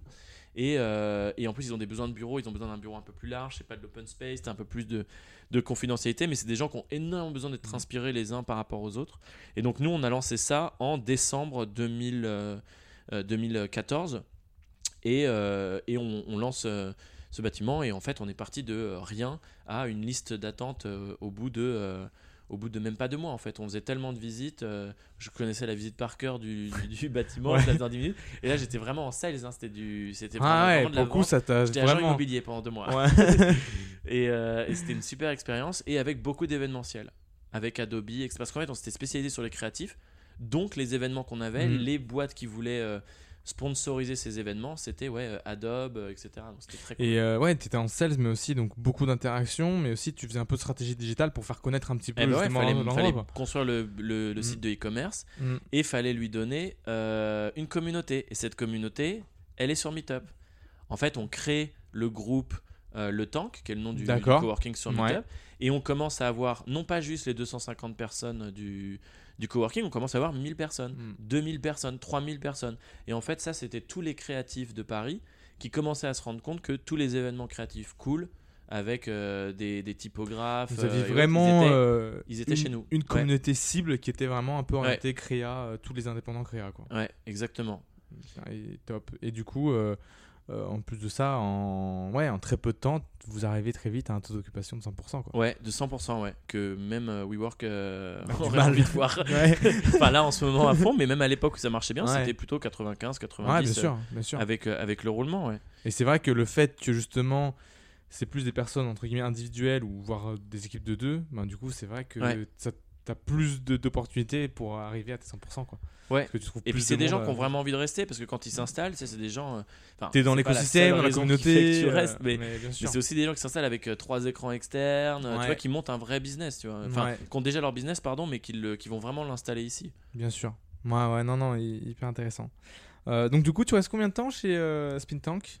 Six mois. 6 mois. je reste pas longtemps. ouais. Parce qu'en fait, euh, parce qu'en fait, bah, c'était quand même pas mon truc en fait. Ça veut dire que j'adorais ce projet, mais c'était pas mon projet. bien sûr. Et euh, l'entrepreneuriat, en fait, c'est quand même difficile quand il y a goûté de. Là, j'avais remboursé mes dettes, et, Ouais. euh, et donc je dis, euh, dit, je- bah, je allez, dis à Nicolas, en fait, j'ai une autre personne qui m'a contacté pour un projet qui s'appelle Clément. Lui, il avait une idée de boîte. Enfin, on avait tous les deux une idée de boîte qui est vachement intéressante. Lui, il venait d'une expérience beaucoup plus euh, euh, corporate, donc il avait appris énormément de choses, beaucoup Mhm. plus que moi sur les sur les dernières années sur la partie vraiment produit Bien sûr. interface. Il bossait chez euh, Behance, euh, qui était vraiment le réseau euh, pour tous les créatifs euh, euh, sur lequel ils pouvaient avoir leur portfolio, etc. et euh, avec un peu moins d'expérience entrepreneuriale de son côté. Et donc notre, notre association, c'était ça en fait. Ouais, le but c'était, euh, lui euh, a des compétences produits de, de malade et euh, moi je peux apporter euh, tout ce que j'ai appris sur euh, comment, euh, comment, euh, comment on monte une boîte. Et c'est ce qu'on va faire euh, pendant un an, un an et demi en fait. on, on, on crée Topic, dont le but c'était de dire sur Twitter, tu partages des liens, mais t'as rien à dire dessus, ou t'as tellement peu. À l'époque, c'était 120 caractères un tweet, hein, c'était pas 240, Mm. et l'URL comptait pas dedans. Donc, t'avais posté une URL, t'avais, t'avais fini. c'était fini. Et à côté de ça, t'avais plein de gens qui, qui faisaient de la curation super intéressante, mais hyper privée, sur Ouais. leur pocket, en mode euh, read later, euh, je lirai après. Et, euh, et nous, on s'était dit. Et, et pardon, et le troisième, c'était, euh, t'avais tous ceux qui écrivaient un blog, mais qui du coup, euh, c'est un, c'est comme les newsletters, c'est un boulot à plein temps, euh, c'est complètement autre chose. Et nous, on s'était dit, si en fait les gens peuvent mettre leur curation sur un sujet, sur un topic euh, particulier, en pouvant écrire à chaque fois un paragraphe sur un lien, et ben en fait, ils seront entre le blog et le Twitter complètement désorganisé où il n'y a pas d'archivage, où tu reviens très difficilement sur euh, ce que quelqu'un a partagé. Quoi. Un peu un Reddit en fait. euh, ouais, plus mais, ou moins. mais vachement orienté individuel. D'accord. Mais euh, t'as, t'as, euh, nous, un, Ouais, des- un plus des articles justement, c'était le Reddit Killer, parce que tu vois, la presse tech, ils aiment bien. Ouais, ouais, de- bien sûr. hype et tout. Mais, mais c'était ouais, exactement le titre d'un des, d'un des articles. Mais c'était ça parce qu'en fait, Reddit était euh, hyper intéressant, mais aussi hyper toxique à l'époque. Ils Mhm. avaient quand même pas réglé, enfin, ils ont toujours pas réglé, hein, pour être Mhm. tout à fait. euh, Ouais, modération. Claire, euh, beaucoup de clair. choses sur la modération. Et nous, Mhm. c'était le pari, c'était on est hyper modéré. Alors peut-être que ça scale pas, mais euh, en tout cas, déjà, un, le, le produit que, que Clément avait, avait construit était dix fois mieux que Reddit d'un point de vue fonctionnalité, Ouais. design et tout. C'est aussi là que tu apprends douloureusement qu'en fait, encore une fois, c'est la growth qui C'est compte, la qui compte, croissance, c'est la, ouais. Pas la- que le produit, quoi. Pas que le produit, ouais. Donc, donc Mhm. ça, on l'a appris. Euh, je l'ai appris une deuxième fois, euh, pareil, euh, douloureusement. Mais, mais ouais, c'était assez proche de, de Reddit, ouais. Ok. Et, euh, Et c'est là qu'on a levé, euh, by the way, avec. euh, avec Du coup, avec. euh, euh, genre, ouais, la- la- la- enfin, il venait, il venait de commencer ça. Et les gens venaient Je saurais pas te dire, mais ouais, je pense parce que on c'était en 2015 ça. Ouais, donc c'était ça. Ouais. Et, euh, et donc, tu avais eu à ce moment-là la petite signature de Xavier Niel. Bah, quand je l'ai vu, euh, mais non mais je reviens, je reviens à la même chose. Ça, ça paraît peut-être débile de dire ça, euh, euh, mais en fait moi je pensais à mes parents en euh, fait. Ouais, ouais. Tu vois, ok. j'étais en mode, mais tu sais, en fait mes parents, ils ont une Freebox dans leur salon, en vrai, hein, tu vois, genre ouais, vraiment. bien sûr. Et, euh, et ce gars-là, je pense que mon père, il en parle une ou deux fois par an en disant Ah, c'est hallucinant, t'as vu maintenant, il a lancé Free Mobile, euh, ça cartonne. Et en fait, moi, le jour où je leur ai dit Ah bah regarde la signature, tu vois, là c'est la sienne en fait. Ce type-là, il a investi dans la boîte de ton gamin Ouais. qui euh, vient d'un pauvre quartier de la Nantes, euh, etc. Et la fierté, tu vois. Ah ouais, et quand je, c'est re- clair. je regardais le- un podcast où tu avais Marc Simoncini qui, Mhm. qui parlait récemment et qui disait ouais bah en fait les entrepreneurs je peux pas trop savoir s'ils sont bons à l'avance quand j'investis par contre je sens s'ils ont une revanche à prendre et en fait ceux qui ont une revanche c'est ceux euh, qui ont plus loin. Je suis entièrement d'accord avec lui. Ouais. je sais pas justement aujourd'hui si ma revanche elle est suffisamment importante pour être pour, être, euh, pour re- remonter une boîte ou autre. Mais en tout cas c'est vrai que ce qui fait que tu dures c'est quand tu as quand même un truc à prouver. Si tu rien à prouver Ouais. si toi ça a été assez simple, et ben le jour où la première euh, facture que tu peux pas payer elle arrive, le jour où tu as le premier employé qui pose euh, un peu problème, et puis c'est pas forcément l'employé qui pose problème, des fois c'est juste toi qui pose le Bien sûr, c'est toi qui pose mon euh, problème. à l'employé, hein, je suis pas du tout euh, en mode. euh, C'est à cause de toi euh, que les employés partent. hein. Euh, exactement, et ben en fait t'as pas les reins pour. euh, Ouais. Et c'est pour gérer la autant crise. t'as un peu. énormément de masculinité euh, toxique dans Mhm. les startups, parce que t'as juste trop de mecs et trop de mecs qui Mhm. savent pas. euh, penser ouais. autrement que, que, que par ça. Euh, autant là où je trouve qu'il n'y a pas de toxicité, c'est vraiment sur euh, ce, vraiment ce besoin de, de, de, de prendre une revanche. Je pense que c'est assez Ouais. sain parce que, euh, parce que sinon, bah, tu es trop sensible aux, aux aléas de tout ce qui peut se passer sur une, sur une startup. Quoi. Euh, où tu, tu vas surestimer le risque, tu vas toujours avoir l'impression que ça, ce serait une très mauvaise nouvelle, que ça, ça clouerait la startup. euh, euh, ou que ça, ça t'empêcherait d'avancer, et par contre, tu, tu sous-estimes le potentiel, alors qu'en fait, des fois, il faut juste attendre deux mois. Quand tu vois Ouais. toutes les histoires de start-up, enfin, moi, je connaissais euh, Ouais, Blablacar au tout début, c'était long. hein. Euh, et aujourd'hui, euh, je l'ai vu dans l'émission française, j'ai oublié, mais l'équivalent de Shark Tank. euh, Mhm. et, Oui, et- oui, et- bien et sûr. j'ai interviewé ce, tu vois, ce gars-là en 2012 pour le documentaire. Et j'étais en mode, c'est dingue quoi. C'est vrai que je l'ai interviewé, il était là pour faire son pitch dans le documentaire parce qu'il Ouais, fallait continuer d'évangéliser Blablacar à fond. Et c'est un, et un, et c'est un gars, c'est non seulement c'est un, vendeur euh, hors pair, mais aussi c'est quelqu'un qui tient sur le long. Tu es obligé Ouais. de, pour créer un. C'est un marathon quoi, c'est pas un sprint, c'est un vrai marathon. Ouais. Ouais. T'as toujours des hauts et des bas et c'est- c'est- je, je suis en plein dedans donc. Et ben voilà, ça, je te confirme que c'est un marathon. Et à l'époque, tu traites ta santé comme un sprint. ouais. Moi, je le voyais, ouais. Mm. Euh, tu vois, sur euh, la nourriture, la méditation, des trucs que j'ai fait beaucoup plus tard. Alors qu'en fait, aujourd'hui, j'aurais préféré le faire en start-up. Et, Mm. et on revient à l'âge. C'est pour ça que tu vois que ceux Mm. qui sont plus âgés, ils ont déjà incorporé Bien sûr, parce qu'ils ont déjà peut-être cette expérience-là Ouais. aussi de. d'être plus sains dans leur corps, de faire de la méditation. Il n'y a pas de. C'est un euh. équilibre en fait. hein. Le marathon, il est là parce que justement, il y a l'équilibre aussi qui est de vie qui, est- qui, euh, qui fait que tu te sens bien quoi. Euh, ok, non, non. Vous avez levé combien du coup euh, pour Topic cette fois? Euh, on a levé en deux fois, je saurais Ouais, plus dire, je, dirais assez proche de. Plus. Ouais, de, de 100, je pense. En deux fois, ouais. Et, euh, t'avais aussi pas mal de gens de la startup euh, Scene à New York. Donc en fait, si tu veux, à l'époque, euh, t'avais euh, euh, t'avais Jérémy et Pierre qui avaient monté Sunrise, qui Mhm. s'était fait racheter par euh, Microsoft, qui avait rejoint euh, l'équipe euh, euh, de- d'Outlook. Euh, t'avais voilà deux trois euh, deux trois euh, angels qui étaient aussi à New York. Donc t'avais un mix de euh, Kima euh, qui était le, le lead sur euh, sur cet investissement là et, euh, et qui était français. Et euh, c'était pour moi aussi le tout début de d'avoir appris et d'avoir créé dès le début une boîte qui était que américaine. Euh, je pense que tu peux avoir les deux. Tu peux avoir une boîte qui est que américaine, tu peux avoir une boîte qui est que ouais, française.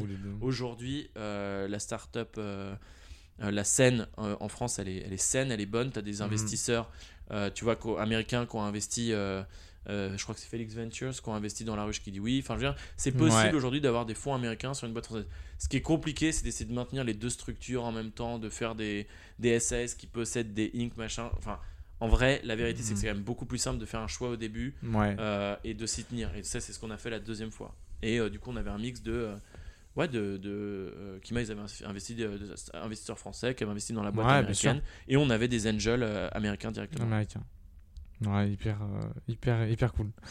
Euh, et donc, du coup, ouais, cette aventure-là dure euh, un an, du coup. Elle dure jusqu'au moment où, quand t'as pas de croissance, de toute façon, les conversations les plus, euh, les plus dures se posent. Ouais. Et, euh, et, et si tu veux, à l'époque, il y avait deux, il y avait deux directions pour le produit.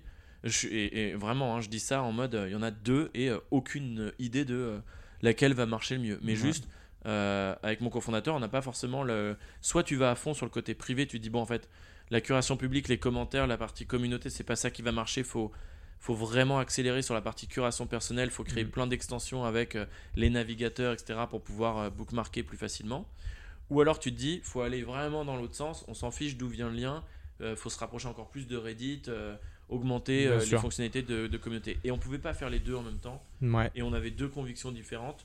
Et il se trouve que euh, Clément avait euh, plus, euh, plus misé sur, sur cette startup financièrement. Il avait plus une plus grosse part du réseau d'investisseurs. Donc c'était Ouais. normal que ce soit lui qui, puisse, qui puisse continuer. Et par contre, le fait d'avoir deux salaires faisait vraiment peser un poids sur la Ouais, structure si on arrivait sur un runway vraiment limité. Et ça, l'ayant appris de la première expérience, euh, on a eu une conversation très, très tough, mais aussi très Bien sincère sûr. avec Clément. Bien et sûr, coup, bah, moi, je me suis retiré et, euh, et, euh, et du coup, après, j'ai cherché un job. J'ai été pendant deux mois dans un, un coworking à, à Donc, New tu, York. tu, tu l'as, tu l'as bien vécu au final, cette, euh, ce départ? Enfin, un peu dur parce Bah, qu'encore une jamais fois. sur le moment. Je veux dire, de dire que je l'ai bien vécu sur le moment, ce serait, Ouais. ce serait mentir, tu vois, euh, aux auditeurs. bien sûr. non, c'est intéressant. Donc, non, ouais, non, non, très dur au final, encore une fois. Et, et c'est enfin, une deuxième fois un petit peu euh, un, un coup Ah ouais, dur au final. Hein, Et un- comment tu rebondis justement de cet échec Bah, Donc parce tu, que- tu, tu prends un peu du temps pour toi en disant ok Ouais. là pour que tu analyses c'est d'analyser un peu la situation et en disant euh, voilà en essayant de relativiser un maximum en disant de toute façon l'expérience que tu te fais maintenant elle était très bien tu t'es pas endetté euh, ou pas beaucoup Euh, donc du coup voilà enfin ouais c'est quoi un petit peu ta, Ouais. ta mentalité pour Bah pour déjà parce là que j'avais j'avais j'ai des trucs ont marché aussi. Donc en sûr. fait, si tu veux, moi à ce moment-là, on est en 2016 du coup et je me Ouais. dis bon alors, attends. Euh, le storytelling, le documentaire, ça s'est très bien passé. Hmm. Euh, j'ai levé une certaine somme, j'ai produit le documentaire sur cette somme sans aide euh, du CNC et d'autres euh, Ouais. d'autres organismes. Moi, c'était du pur financé. Mm. Euh, et non seulement on a délivré sur cette somme, sur tous les rewards de, du documentaire, mais en plus, ce documentaire, il a été enfin, je veux dire, ils servaient à Faber Novel dans le sens où euh, j'ai bossé euh, sur quelques sujets clients où on leur faisait une avant-première de, de ce documentaire parce que eux se posaient des questions sur euh, l'économie collaborative. Mm. Et je sais à l'époque, euh, puisque j'étais chef de projet euh, avec ces clients-là, je sais combien on facturait euh, la journée. Donc je voyais déjà le documentaire se, se- se rembourser euh, lui-même, ou en tout cas euh, les, les 5000 euh, Ouais. euh, euros que Faber Novel avait mis avaient été largement remboursés, si tu veux. Donc je voyais ça, je voyais que j'étais capable de gérer un projet euh, vraiment orienté média avec un début, une fin. Donc j'avais à peu près cette... euh, Ouais. J'étais rassuré sur ce côté-là. Euh, et ensuite, avec le- l'expérience du tank, je savais que j'étais capable de créer une communauté quand il y avait vraiment une population hyper définie, un produit avec un prix, euh, pas euh, du freemium, tu commences gratuit, tu verras quel est le business model. Là, le Mhm. coworking, c'était assez violent. hein. Dire, tu payes tous les mois un autre propriétaire parce que tu n'as pas réussi à louer. hein. donc, c'est c'est très clair. Euh, et, et comment tu équilibres ça dans ton business model Ouais, entre sûr. les, les coworkers et l'événementiel? Ça ça m'a appris énormément et ça je suis sorti il y avait une liste d'attente et on était à l'équilibre donc en fait je sors et je me dis bon alors par contre le truc que j'ai pas encore là c'est euh, et c'est tu vois j'étais avec des cofondateurs qui étaient soit dans la même école de design que moi euh, Clément Mm. soit en école d'ingé Solène donc aucun de nous était euh, sortait d'école business ou autre ou marketing euh, euh, ou en tout cas plus orienté sur ces sujets de, de croissance et tout et, euh, et donc en fait je me suis dit bon bah c'est là où j'ai encore beaucoup à apprendre j'ai besoin d'avoir une expérience qui est hyper connectée un sur du pur B2C Ouais. avec subscription avec des, une, un abonnement ou en Et- tout cas du, du software qui est lié à de la croissance Et à cette interaction client-là et les retours Exactement. quoi. Ouais. et c'est là que du coup je rejoins un Meetup Ouais. et je rejoins Meetup à l'époque en, en en designer même pas senior hein, juste designer Et grâce justement à tes expériences passées, quoi. bah ouais bah ouais parce qu'en fait Parce le, que tu connaissais du coup la startup le- locale les intéressait énormément Ouais, parce que. Meetup c'est que des groupes locaux Bien sûr. donc euh, tout ce qui était Enquire les intéressait Et tout ton parcours même avant, c'était quelque Ouais. chose qui les intéressait. Ouais, quoi. sur l'économie collaborative, je les avais rencontrés. Euh, Le groupe Meetup qu'on avait en, euh, en, en France pour le temps, qui nous avait contacté une fois parce que c'était un de leurs plus gros groupes euh, en France.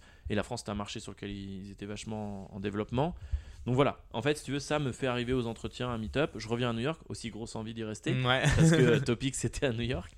Euh, et, euh, Et sous et- quel visa du coup euh, ah, j'ai tout eu. J'ai eu un quand tu visa reviens, là, sur étudiant Meetup F1, j'ai eu un J1 de, de stagiaire, j'ai eu un E2 de- d'entrepreneuriat, j'ai eu un O1 euh, sous Topic.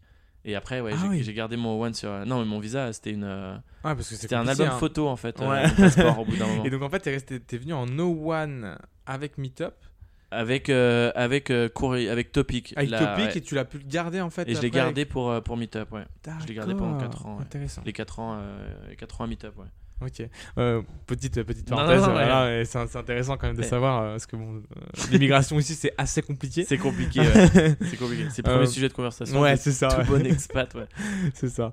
Et euh, donc ouais, donc t'arrives donc tu disais en tant que product designer. Ouais, C'est ça. design, parce qu'en fait, pendant ces deux mois de coworking, je m'étais dit, bon, allez, je me fais une petite formation sketch Ouais. que j'ai fait vraiment. Ce que je te disais tout à l'heure sur. Tu peux catch, enfin, tu peux développer des compétences euh, purement euh, techniques très Mhm. rapidement aujourd'hui euh, avec euh, le bon cours en ligne, le bon euh, tutoriel et autres. Donc ça, je l'ai fait rapidement. Donc j'étais prêt à faire de l'interface Meetup. euh, euh, matin, midi et soir, euh, du lundi au vendredi. Donc ça, c'était mon premier job. Et en plus, parce qu'à l'époque, c'était encore compliqué, je pense, pour une boîte comme eux, de comprendre où je pouvais me positionner en tant que Mhm. ex-fondateur de boîte euh, Ouais, bien sûr. et autres, tu vois. Et, et en fait, Ouais, donc ça a permis de faire aussi un peu la transition et de voir comment tu pouvais évoluer. Ouais, Ouais. ouais. Et en fait, ce qui s'est passé, c'est qu'en fait, c'était intenable pour moi d'être euh, designer. Parce que j'étais designer pour un product manager. Et ce product manager, je voyais en permanence ce que moi j'aurais voulu faire à sa place. Donc en fait, dans l'équipe, à chaque fois qu'il était là en mode ah, euh, à présenter euh, une, une fonctionnalité en disant Ah, on devrait construire ça et on devrait construire ça pour cette raison, moi je voyais pas la raison en fait. J'étais en mode mais il y a aucun chiffre, il y a rien. Ouais. C'est c'est un meeting en fait ça. Ce C'est en fait, voilà mon idée, euh, on va faire Ouais. ça et voilà. Donc discrètement, je commençais à mettre euh, des petites euh, des petits PowerPoint un peu de pitch de startup dans mes designs. Ensuite, j'ai commencé à ajouter des petits Excel par rapport aux, aux revenus que ça pouvait générer. Et donc, en fait, moment, tu as la, la COO, Fiona Spruill, qui, qui est venue et qui m'a dit Tu veux pas être PM plutôt euh, Ce sera plus simple parce que là, ça devient gênant en fait dans, ouais. dans le meeting. Et c'était vraiment ça. Et moi, du coup, j'étais. J'étais, euh, j'avais super envie et, Et- donc c'est là que j'ai transitionné sur euh, le, le product qui en fait je pense est le plus proche d'un parcours Ouais. entrepreneurial, beaucoup Ouais, plus que design au sens un Bah puriste design UX quoi. Et ouais, non, non, non, j'allais rebondir, non, mais c'est hyper intéressant. Et, euh, encore une fois, c'est là que tu vois euh, des boîtes comme ça, je pense, qui sont bien. euh, parce que tout de suite, ils vont voir et un peu spotter le, potentiel aussi de, certaines personnes. Et c'est pas parce qu'en fait, comme tu dis, tu es un peu voilà, dans le product design au début. un peu voilà pour voir où tu fit et en fait derrière ils savent que tu as des potentiels permettent aussi d'avancer bien Ouais. et, et, euh, là, comme tu disais, tu passes directement sur le product manager. Ouais. Et en 4 ans, tu évolues. voilà, on va y venir, Ouais. mais tu évolues très rapidement. Quoi. Ben ouais, parce que je suis rentré euh, en avril 2016 product designer. Six mois plus tard, j'étais product manager. Ouais. Trois mois plus tard, j'étais senior product manager. Et ensuite, euh, si tu veux, j'ai continué jusqu'à product director. Et ensuite, j'ai été GM euh, d'une business unit qui était complètement séparée. Euh, en fait, si Meetup s'est fait racheter par WeWork. Ouais. Et là, WeWork leur dit euh, on a euh, de l'argent à vous confier pour réinventer Meetup. On veut à la fois que vous itériez sur le business classique, Mhm. core, et qu'on continue des, que ça génère une grosse partie du business, mais on veut voir aussi ce que peut être Meetup euh, 2022. Tu vois, c'était un peu le Ouais. du projet. Et donc là, je bosse sur Meetup Now, qui était une, une, une business unit complètement séparée. Et euh, c'était euh, le kiff absolu pour moi parce qu'en fait c'était une start-up Dans- entièrement ouais. financée avec un pool de avec des gens hyper talentueux que j'ai pas besoin de trouver. Euh, l'entrepreneuriat, en un fait. board meeting toutes les semaines avec euh, Scott euh, Eiferman, le CEO de Meetup, Fiona encore la CEO. Wow. Donc moi j'étais dans cette logique d'exec avec un, un, un weekly report. C'était vraiment passionnant et avec une team qui était hyper passionnée et progressivement en plus cette team au point d'un point de vue RH Mm. comme euh, comme les si tu veux voilà un peu toute euh, la suite exécutive de Meetup commençait à comprendre qu'on avait cette culture euh, Ouais. entrepreneuriale dans nos expériences précédentes commençait à nous proposer des, des, des, hum, des avantages qui étaient très proches de ceux d'une start Ouais. On commençait à avoir une partie beaucoup plus proportionnelle de notre salaire, euh, encore plus d'actions WeWork selon, stocks. le- ou- selon la, ré- la, la- la réussite du projet. Et, tout. et donc ça, ça c'est pour moi, c'était l'expérience qui s'est plus... et puis ensuite, ce projet-là est devenu euh, Meetup Experience. Et là, il y avait un business model et on générait de l'argent dès le premier mois. Et en fait, c'est là où c'est devenu hyper intéressant. C'est que là, j'ai vraiment dû débloquer cette partie marketing. euh, avec un Ouais. ROI euh, vraiment euh, que tu peux pas regarder. T'as vraiment des métriques. ah ouais, c'est hyper tenir. objectif. Ouais. tu as une meetup expérience qui coûte 60 dollars. Il faut en redonner 20 à l'organisateur, enfin 40 à l'organisateur. Nous, on peut en garder euh, 20. Ensuite, on a les taxes. Ensuite, on a combien ça nous a coûté en, en, en ads En temps euh, ou ou autre. C'était euh, génial. Moi, j'apprenais, euh, j'ai appris Wow. énormément sur cette expérience-là. Et là, j'ai commencé à débloquer euh, cette partie un peu, euh, un peu croissance parce qu'en fait, pour mettre cet inventaire de ces nouveaux meetup entre guillemets, Bien sûr. il fallait le positionner sur le site Meetup classique. Et donc on leur, on leur prenait de l'espace en fait, si tu veux. Mm. Donc à chaque fois qu'on leur prenait de l'espace, qu'on disait bon bah là on voudrait un carrousel. Fallait que le retour sur investissement soit ouais. meilleur que ce il qu'il y avait avant. quoi. Exactement. Il fallait que euh, ça fasse plus d'argent que euh, les subscriptions, euh, Ouais. les abonnements euh, Meetup classiques en fait. Donc c'était très euh, metrics euh, oriented et avec beaucoup de, de points de données et ça c'était vraiment C'était l'expérience qui m'avait manqué sur les deux startups. Ouais, d'avant. bien sûr, bien sûr. Comment savoir en fait prend- C'était vraiment une prise de décision basée sur voilà des, des datas, Ouais. des données qui te permettaient en fait ouais voilà d'avancer quoi. Euh, Ouais. ouais. non non hyper intéressant. Et vous étiez combien du coup dans, dans la team là que On était gérais 8-9, ouais. Ouais génial. On est, on est 5. Et en plus, moi, je, je recrutais toute cette team un par un en interne Ouais. pour les postes qu'on avait déjà en interne. Et ensuite, on a, on, c'est la première fois que Meetup, qui était, qui Meetup a été été créé en 2001.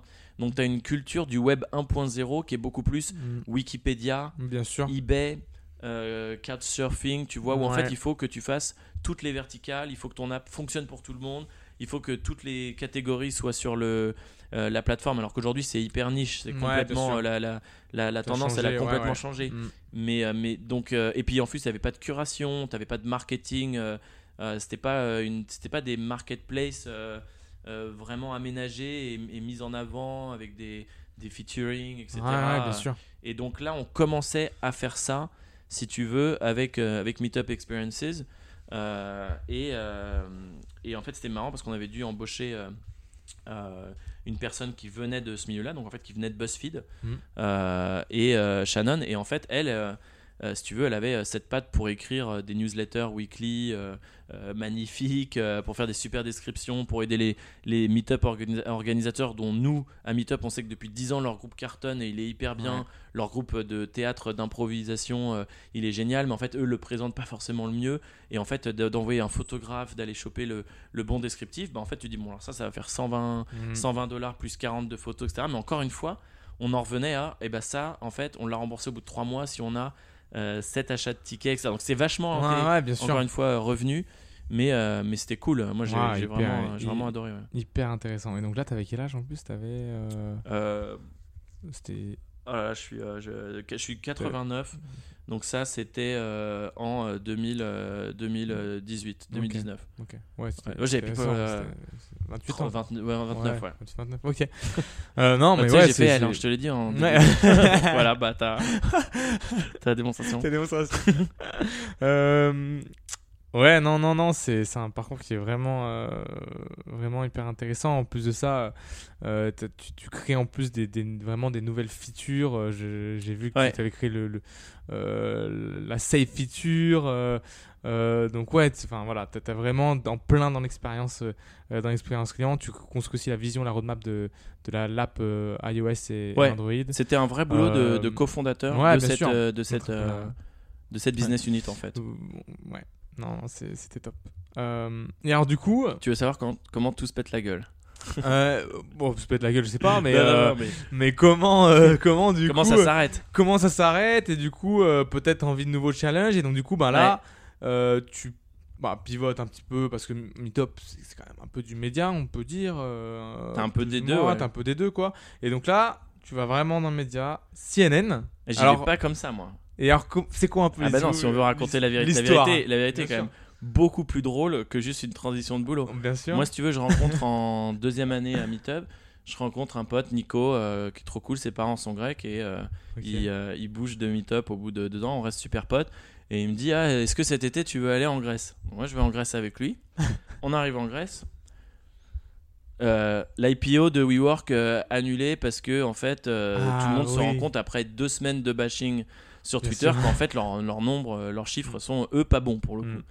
Euh, ça commence comme ça. Donc moi je suis entre, euh, je suis entre deux piscines euh, sent et je me dis oh là là j'avais vraiment pas envie de prendre mon. je vois des appels manqués de mon boss, euh, etc. Je me dis bon c'est pas c'est pas les vacances que j'avais en tête. Mm. Je retourne je retourne dans la flotte. Euh, trois jours plus tard, article dans le New York Times partout, WeWork annule son IPO. Donc là ça devient plus sérieux. Ensuite, donc euh, ça pareil, ça continue euh, les appels, les trucs. Moi, je suis en Grèce pendant deux semaines et demie parce que Ah oui. tout ce boulot de, de sur cette business unit, moi, j'ai pas pris de vacances. Donc là, c'était vraiment mon, ah ouais mon grosse récompense, tu vois. grosses vacances c'est dit euh, Grosses oh, vacances parce que les chiffres étaient bons, on Ouais, commençait bien sûr. à, à atteindre toutes nos toutes nos targets euh, au niveau revenu, donc c'est trop cool. Et, et là. Et, euh, et en fait, je raconte cette histoire, la vraie histoire, parce que c'est beaucoup plus intéressant, parce que tu vois quand même que euh, le monde de la startup, c'est quand même assez. Ça monte très vite, ça descend très vite. vite. Enfin, WeWork, ils ont Ouais, quand même perdu sûr. 40 milliards en valuation, ils sont passés de 52 à 12, même pas, euh, en, en, en 3 jours globalement.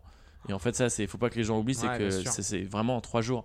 Euh, t'as le S1 qui périclite, et là, t'as Adam Newman qui fait un, un meeting devant tous les employés où moi je dis bon j'ai pas envie de le suivre en Grèce tu vois je vais juste avoir les, Ouais, bien sûr, les- le récap mes potes me disent il, est- il, il dit qu'il va rester et qu'en fait euh, tout ça euh, Et, et comment il l'impact derrière qu'il y a sur Meetup aussi euh, ah ben Meetup arrive. tout le monde flippait Ouais. parce qu'en fait nous ça faisait un an et demi qu'on avait le côté cool je dirais plutôt cool on va dire de WeWork à savoir beaucoup d'argent pour faire de nouveaux Bien sûr. Parce que Meetup, c'est une boîte qui prenait pas trop d'argent euh, extérieur d'investissement. Ils avaient fait au tout début et qui s'assuraient d'être toujours à l'équilibre tous les ans.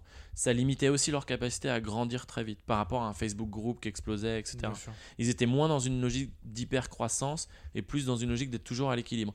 Mais l'année où WeWork les a rachetés, on est passé de 160 employés à 280 Ah oui. sur cette même année. Moi, je me rappelle, toutes les semaines, on avait notre, euh, notre euh, All Hands avec toute l'équipe et à chaque fois, on présentait 10 personnes pendant, Ah oui. il y a, ouais, il y a une succession de 3 mois où à chaque fois, tu avais 8-10 personnes qui se présentaient. Alors que moi, quand je suis arrivé à Meetup en 2016, il y avait deux nouveaux employés par mois. Tu vois. Donc c'était beaucoup plus raisonnable. Et donc en fait, tout ça, bah, forcément, sur, ta, euh, sur ton équilibre, euh, sur ton business Ouais, plan, faut- bah, c'est- t'es beaucoup faut à la baisse. grosse, euh, Et, et en plus, on avait ces investissements sur ces nouveaux, sur ces nouveaux business. Donc ça, c'était c'était vachement intéressant. Et donc là, je suis, je suis en Grèce. Et là, officiellement, Adam Newman est viré. Et euh, est viré, et puis pas propre, tu vois, euh, Mm. avec euh, ses, ses avocats qui disent qu'il va récupérer un max de parts, machin, et SoftBank qui s'énerve. Tu sens déjà que ça va pas être bon. Ouais. Et là, là, je me dis, attends, je vais surtout pas revenir en France maintenant, si c'est pour me faire virer en France, en fait. C'est la première fois où la sécurité d'un job euh, dans une entreprise m'a toujours paru, et elle l'est, je pense, supérieure à un job de start-up. Mais là, pour la première fois, je me suis dit, ah non, mais là, on est quand même aux États-Unis. Euh, tu vois l'image de la crise de 2007, les gens qui font leur carton dans la journée, qui Mhm. descendent. Et je me dis, bon, bah, je reste dans la piscine. Et c'est exactement ce qui s'est passé. Trois jours plus tard, tu as WeWork qui annonce qu'ils mettent trois boîtes qu'ils avaient rachetées dans l'année euh, Meetup et deux autres à la revente. Et là, tu as le CEO de Meetup qui dit euh, on, va, euh, on va virer un tiers des employés. Euh, Il a fait un premier tiers, ensuite il a refait un tiers Oh sur les deux tiers restants, etc. Pendant un an, euh, il reste euh, 60 personnes à Meetup aujourd'hui, maintenant Oh. peut-être euh, peut-être plus.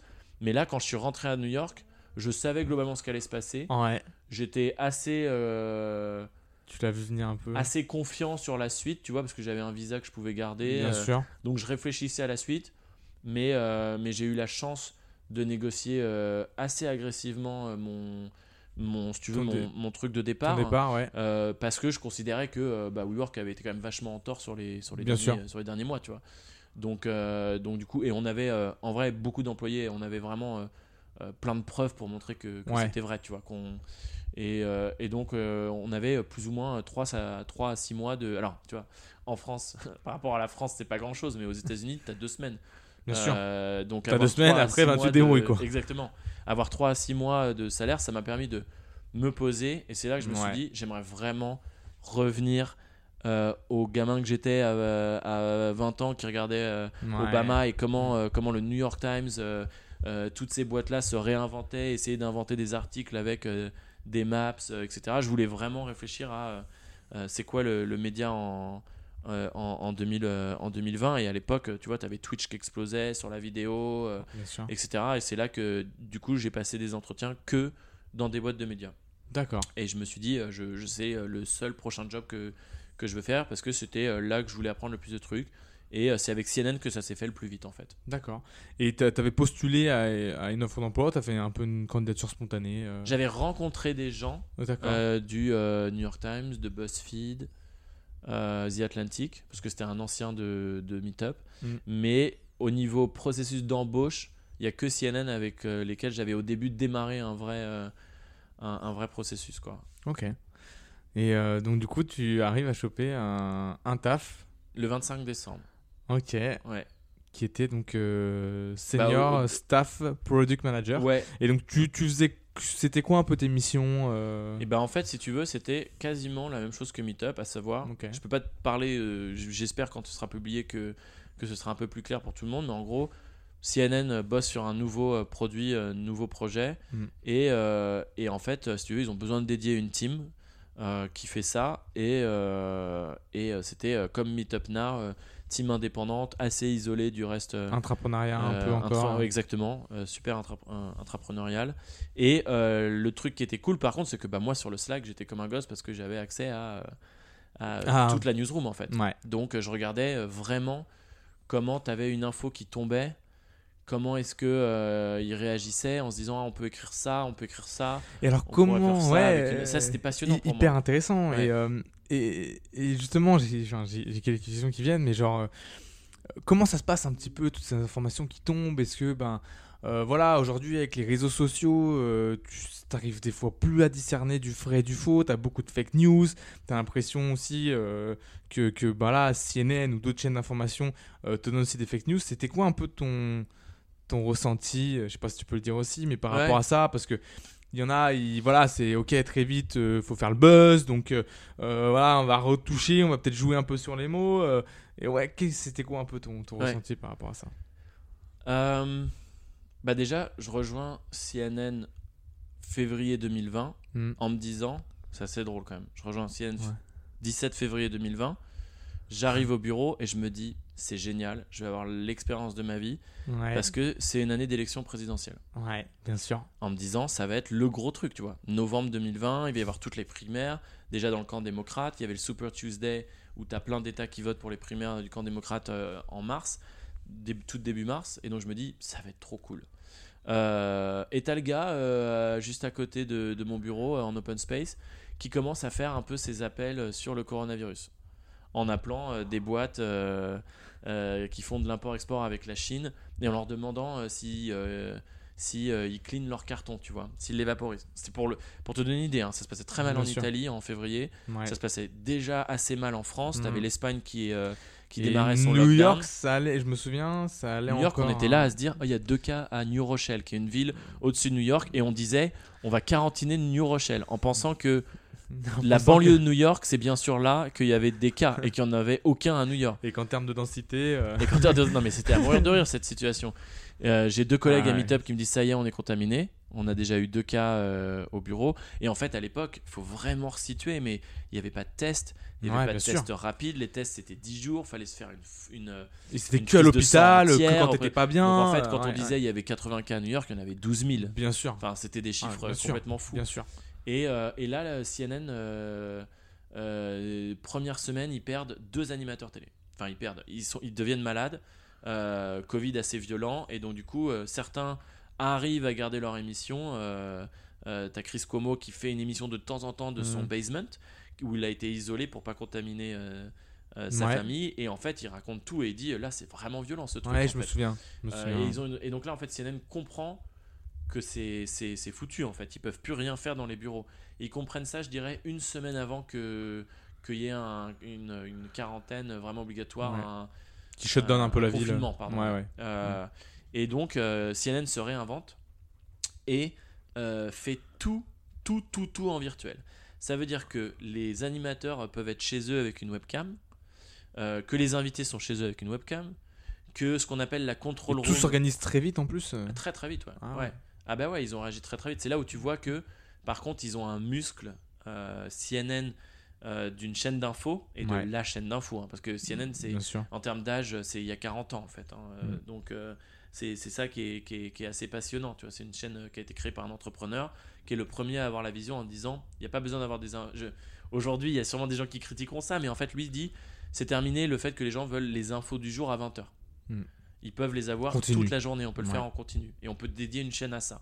Création de CNN, euh, il y a 40 ans. Et, euh, et c'est Turner, euh, qui est un mec du Texas, qui crée ça. Tu regardes sur YouTube, tu vas chercher Turner First CNN Interview, quelque chose comme ça, et tu vois le, les vraiment premières, Mm, ouais. premières images de CNN. C'est assez passionnant le- la, la vision que ce type a. Et, euh, et, et en fait, si tu veux, eux, tu vois qu'ils ont ce muscle d'être capable de réagir très vite à n'importe quelle situation parce que c'est dans leur ADN. Et, euh, et donc, en fait, ils créent une control room qui est, au lieu d'avoir une, une grande salle avec plein de boutons où tu as les gens qui disent on passe sur la caméra 2, machin, qui est en face du plateau, ils recréent tout ça de manière euh, digitale en fait. Ouais. Mais comme toutes les chaînes ont dû le faire hein, pendant sûr, la pandémie, c'est pas juste CNN, mais CNN le fait très bien, le fait rapidement. Et en fait, je pense que ça, ça a débloqué chez eux euh, quelque chose d'hyper intéressant, c'est de se dire, mais en fait, on pourrait toujours faire ça. Ouais. Et en fait, on peut baisser la qualité de, de certaines émissions avec des invités qui sont en webcam, etc. Et même en France, tu le vois, euh, euh, c'est à vous, machin, toutes les émissions. Maintenant, ils ont des gens en webcam, ça coupe. Ils ont fait du zoom comme nous toute l'année, en fait, tu vois. Et, et les gens sûr. étant habitués au zoom, les gens acceptent qu'il y ait du zoom dans les médias aussi. Mm. Et donc, ça, pour moi, ça justifie que tu des gens comme Samuel Etienne qui cartonnent. Ça explique que tu des gens comme Samuel Etienne qui cartonnent euh, sur, euh, sur Twitch. Mm. Parce qu'en fait, quand tout le monde accepte une qualité zoom, un audio zoom, Ouais. euh, je veux pas citer que Zoom pour ceux qui adorent Teams, euh, Google Voilà. Hangout. Mais au moment où les gens acceptent que ça fait partie du quotidien, qu'en fait la vidéo n'a pas besoin d'être parfaite, que le son n'a pas besoin d'être parfait, bah, ça justifie d'autant plus ce mouvement de fond que tu as depuis Mhm. longtemps de youtubeurs, maintenant de Twitchers pour du live, d'Instagram live. Et, euh, et- et je pense que ça va exploser. Et donc le projet sur lequel j'ai bossé est un peu lié à ça, Ok. Enfin, même est beaucoup lié à ça, et je pense que vous le verrez euh, plus tard euh, quand ça va sortir. Mais c'est ça l'idée en fait. C'est comment est-ce que tu peux réinventer une chaîne d'infos en étant entre Samuel Etienne et, et le 20h. Ouais, c'est génial. avec, Et, enfin, euh, avec l'audience d'un et- 20h. Et, et ouais, non, c'est super intéressant. Et par rapport au. c- comment tu vois un petit peu toi aussi le, je sais pas, le futur de l'information et du média justement. Là, euh, voilà, on voit euh, euh, qu'il y a l'audio qui, qui, qui sort un peu du lot en ce moment, à travers les podcasts, à travers aussi Clubhouse. Clubhouse, pardon. Ouais. Qui, com- comment, ouais, comment tu vois un petit peu, voilà, il y en a beaucoup aussi sur les réseaux sociaux. comment tu vois un petit peu le futur de l'information et du média? Et, et pareil au niveau des fake news, comment est-ce que, est-ce que ce sera possible au final de modérer un peu ces fake news euh, Comment, ouais, c'est quoi un petit peu ton, ton sentiment là-dessus? Ouais. Écoute, euh, sur les fake news, je pense qu'en fait, le. Est-ce que tu penses que des chaînes d'information peuvent aussi peut-être potentiellement. Bah, tu vois, moi, ce qui m'intéresse, c'est le mot chaîne, en fait, que tu utilises. Ouais. Parce que, parce que déjà, je pense que ça dit euh, beaucoup. euh, Mhm. C'est que la partie euh, télé, broadcast, on Mhm. sait qu'elle est morte. Enfin, on, Mhm. sait qu'elle- on sait que par définition, la population qui la regarde, euh, pour être super concret, elle est elle aussi en train de vieillir et de mourir. Donc Mhm. de, de- Et on sait que sur YouTube, oui, il y a des YouTubeurs, Mhm. mais on sait aussi que les vidéos les plus vues sur YouTube, l'inventaire en termes de long Mhm. tail, on sait qu'il vient d'émissions produites Bien de sûr. très haute qualité via ces broadcasts, via, ces, via ces chaînes. Euh, c'est pas que des petits amateurs et des vidéos de chats en fait. Bien sûr. Donc en fait, si tu prends ça en compte, tu dis aujourd'hui, mais comment est-ce qu'on peut accélérer la création de programmes, la création de vidéos que des gens, on sait qu'ils vont les consommer sur leur euh, téléphone, on sait qu'ils vont les consommer des vidéos courtes ou alors hyper longues, parce qu'ils adorent les podcasts longs sur un sujet ou les vidéos longues euh, sur un sujet. On sait qu'ils ont un niveau de confort avec l'image euh, qui n'a pas besoin d'être une production parfaite. Ouais. Euh, mais on sait qu'ils ont envie d'interaction. Ça, c'est le dernier point. En fait, aujourd'hui, de juste regarder quelque chose pendant deux heures et de jamais pouvoir interagir, ça fonctionne plus. Tu le vois sur Facebook, tu as plein de Facebook groups de podcasts Ouais, bien sûr. où les gens, en fait, ok, l'expérience podcast euh, comme le tien, là, on est en train de parler, malheureusement, tu personne qui interagit avec nous, que ce soit sur Spotify ou sur, euh, ou sur euh, Apple Podcast. Mais en fait, les shows de Joe Rogan, les, les shows euh, de podcasts les plus connus, ils ont des dizaines et des milliers de, de Ouais, Facebook sûr. groups pour discuter du contenu. Mm. Les Twitch, ils ont le chat à droite Mm. pour poser des questions pendant l'interview live. C'est ce que Samuel Etienne, justement, euh, Mm. amène et apporte qui est hyper intéressant. Euh, les Instagram Live, c'est pareil. Et en fait, tu te- euh, AOC, euh, Alexandria Ocasio-Cortez, elle, elle a révolutionné l'exercice du streaming, puisqu'elle n'est pas juste en train de streamer, elle prend les questions en direct, Ouais, elle réagit, et sauf que comme c'est son outil, et qu'elle le fait toute seule parce que les chaînes sont pas allées assez vite euh, à ce niveau-là, ou en tout cas sont pas allées la, la rencontrer, Mm. bah, ce qui se passe, c'est que maintenant, euh, elle, elle le fait sans journaliste. Bien sûr. Ça veut dire qu'il y a personne qui pose de questions euh, à AOC pendant qu'elle fait son interview. Elle prend les questions en fait de, de Mais- tout le monde quoi. Mais voilà, donc, Mm. donc ta question sur les fake news, moi je dis que c'est perdu d'avance en fait. Si, Ouais. si les journalistes viennent pas sur ce terrain le plus rapidement possible pour faire un, un travail de journaliste, à savoir, et tu le vois en France, là, il y a des vidéos qui, moi je, moi je regarde beaucoup les, les médias français aussi, parce qu'en fait je trouve que sur l'innovation média, on est hyper bon. Mm. On n'a pas du tout euh, à rougir. Bien sûr, quand de- tu vois maintenant que par exemple euh, le président euh, qui fait des interventions sur, sur Facebook Sur Live, Brut, euh, sur ouais. Brut ou autre. Des- alors tu vois, je trouve ça hyper intéressant Mm. parce que Brut, pour moi, c'est un super coup pour eux. Je suis trop content qu'ils aient eu, Mm. qu'ils aient eu le président, mais c'est tellement crispé comme exercice et contraint. Mm. Tu sens qu'en fait derrière Macron, tu as les 17 euh, assistants qui Ouais, sont qui là. sont là. Qui le regardent. Donc en fait, ouais, si tu veux, tu as une ouverture, mais j'ai peur qu'elle soit un peu cosmétique. Et j'adore Brut. Par contre, quand, quand Samuel Etienne a euh, le, euh, le- l'ex-président Hollande euh, chez lui, pendant- ou même euh, Castex, Ouais. bah, c'est intéressant parce que qu'est-ce qui se Mhm. passe? Castex sur une question, il te balance un chiffre en disant bah non, dès tant que le taux d'incidence dépasse pas les 400, c'est plus. Et là, tu te rends compte qu'en fait, bah ouais, l'exercice change parce que si tu réagis aux questions en direct, que tu les as pas préparées, que tu es dans Ouais, un contexte euh, beaucoup plus euh, détendu. euh, et que t'as pas toute une équipe, là tu retrouves une parole intéressante où tu as un journaliste qui peut un peu aller titiller, chercher de l'information. Donc en fait, Brut, ce qu'ils ont fait, c'est génial pour la, la personne qu'ils ont réussi à, à, booker, euh, ce qu'on appelle aussi, le euh, booking en, mm, en média. Euh, Vraiment, ils ont fait un truc exceptionnel, c'est d'avoir booké. Mm. C'est comme le, le gars qui a interviewé Obama en France pour son nouveau bouquin. Bon, Bien bah, sûr. c'est parfait. Après, la qualité des questions et, euh, et ce que tu vas choper comme information, ce qui était intéressant, c'est que pendant 4 jours, on a parlé de ce que Castex a dit dans l'émission de, de Samuel Etienne sur Twitch. C'est-à-dire que le truc du dimanche, toutes les chaînes d'infos et les grands médias sont obligés d'en parler pendant 15 jours. Ouais, ouais. Parce que euh, il s'est planté, il a dit un truc qu'il aurait pas dû dire, ou alors il a dit parce qu'il avait l'impression peut-être qu'il y avait que 200 personnes qui écoutaient, il se permet de dire un truc qu'il n'aurait pas dit.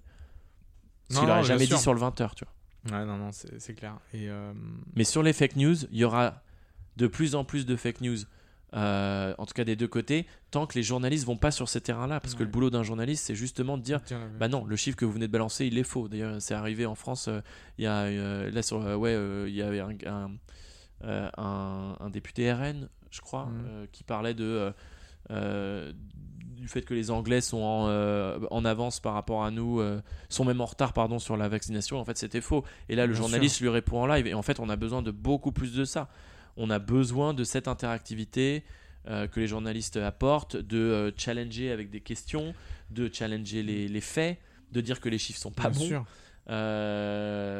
tu vois, c'est comme le. Si tu peux trouver un truc que j'adorais, moi, que j'adore, c'est euh, les décodeurs sur le monde. Si tu peux mm. trouver les décodeurs mais en live et que tu arrives à le faire en live, c'est exceptionnel en fait. Ouais, ouais, c'est sûr. Et tant que tu fais pas ça, et eh ben en vrai, les personnalités politiques qui ont leurs propres followers, et ben elles sont en roue libre pendant une heure sur un live et elles disent ce qu'elles ce qu'elles veulent. Mm, Donc sûr. Euh, ton, ta problématique de fake news, en fait, on est déjà dans une ère, ce qu'on appelle l'ère post-truth, qui est mm. euh, après la vérité. Parce qu'en fait, la vérité n'existe plus, parce que s'il y a personne pour rappeler les faits, bah, eux, ils ont leurs propres médias en fait. Tu, le vois dans, dans, plein de choses, mais voilà, quand tu vois des fois euh, ce que disait le président Trump euh, aussi, il y a des moments, mais c'est un exemple. Mais c'est trop tard de le plein, deux heures plein. après en fait. Mais seulement que ils vont dire des choses complètement fausses en live, et du coup, en fait, ça va perdre beaucoup de personnes, quoi. Et donc, du coup, qui croire? Parce que les chaînes d'information, peut-être, enfin, euh, ou autres, hein, vont vous dire le contraire. T'as plein de choses qui s'opposent. En fait, du, enfin, toi, en tant que que, personne qui, qui, va, qui va écouter, tu vas te dire, mais attends, aujourd'hui, qu'est-ce qui va, qu'est-ce qui est faux, quoi? Tu vois, je vais te donner un bon exemple. Euh, j'étais assez euh, attristé, ou, en tout cas, non, c'est quoi? Pas attristé, mais je pense que c'était pas le plus gros du débat quand euh, la France, il y a deux semaines, se pose la question. Et ben, du coup, quand le podcast sera publié, ça, datera peut-être beaucoup, mais c'était assez drôle. Est-ce que Hanouna ferait un bon intervieweur de, de débat présidentiel? C'est pas la question en fait. Là, parce que oui, Hanouna pourrait recevoir tous les débats, tous les candidats présidentiels. Euh, si en fait ils viennent dans son émission et qu'ils touchent une autre audience. Moi je suis pas euh, anti euh, mm. telle ou telle personne de médias, tu vois, parce que lui pareil, oui il est regardé en live sur la télé, mais en fait c'est sa chaîne, c'est ses chaînes YouTube qui explosent mm. et que les gens consomment en petits bouts. C'est là où, où il touche sa population la plus jeune et sur Facebook. Mais par contre ce qui est hyper intéressant c'est est-ce qu'on a encore un intérêt d'avoir le débat qu'on a eu, le débat de 2017 avec des règles aussi strictes et des règles où les, où les, où les euh, modérateurs n'ont pas le droit d'interrompre les candidats. Mm. Et où là, du coup, ton débat, ton, ce qu'on appelle le fact-checking, où tu as les équipes de campagne ou les équipes de journalistique qui sont là dans des espaces séparés, mm. euh, Twitter, etc., en train de dire c'est faux, elle a annoncé un chiffre, Marine Le Pen qui est pas bon, et là c'est un peu faux. En fait, Macron il était déjà en poste quand il a dit ça. Mm. On peut pas refaire un débat en 2022 où ça, c'est pas live. Parce que par rapport à ce que tu disais sur Trump, c'est la même chose. Ça veut dire qu'on peut les laisser débiter ce qu'ils veulent. Les gens qui sont plus âgés, qui sont pas sur les réseaux sociaux, vont regarder que ça de toute façon. Mhm. Donc eux, ils vont croire que ça. Et les gens qui potentiellement sont plus jeunes et pourraient être intéressés de regarder, de fact-checker le lendemain, ce sera trop tard, ce sera le lendemain. Donc tu peux avoir l'impression que mhm. quelqu'un a gagné un débat juste parce qu'en fait, il a raconté n'importe quoi.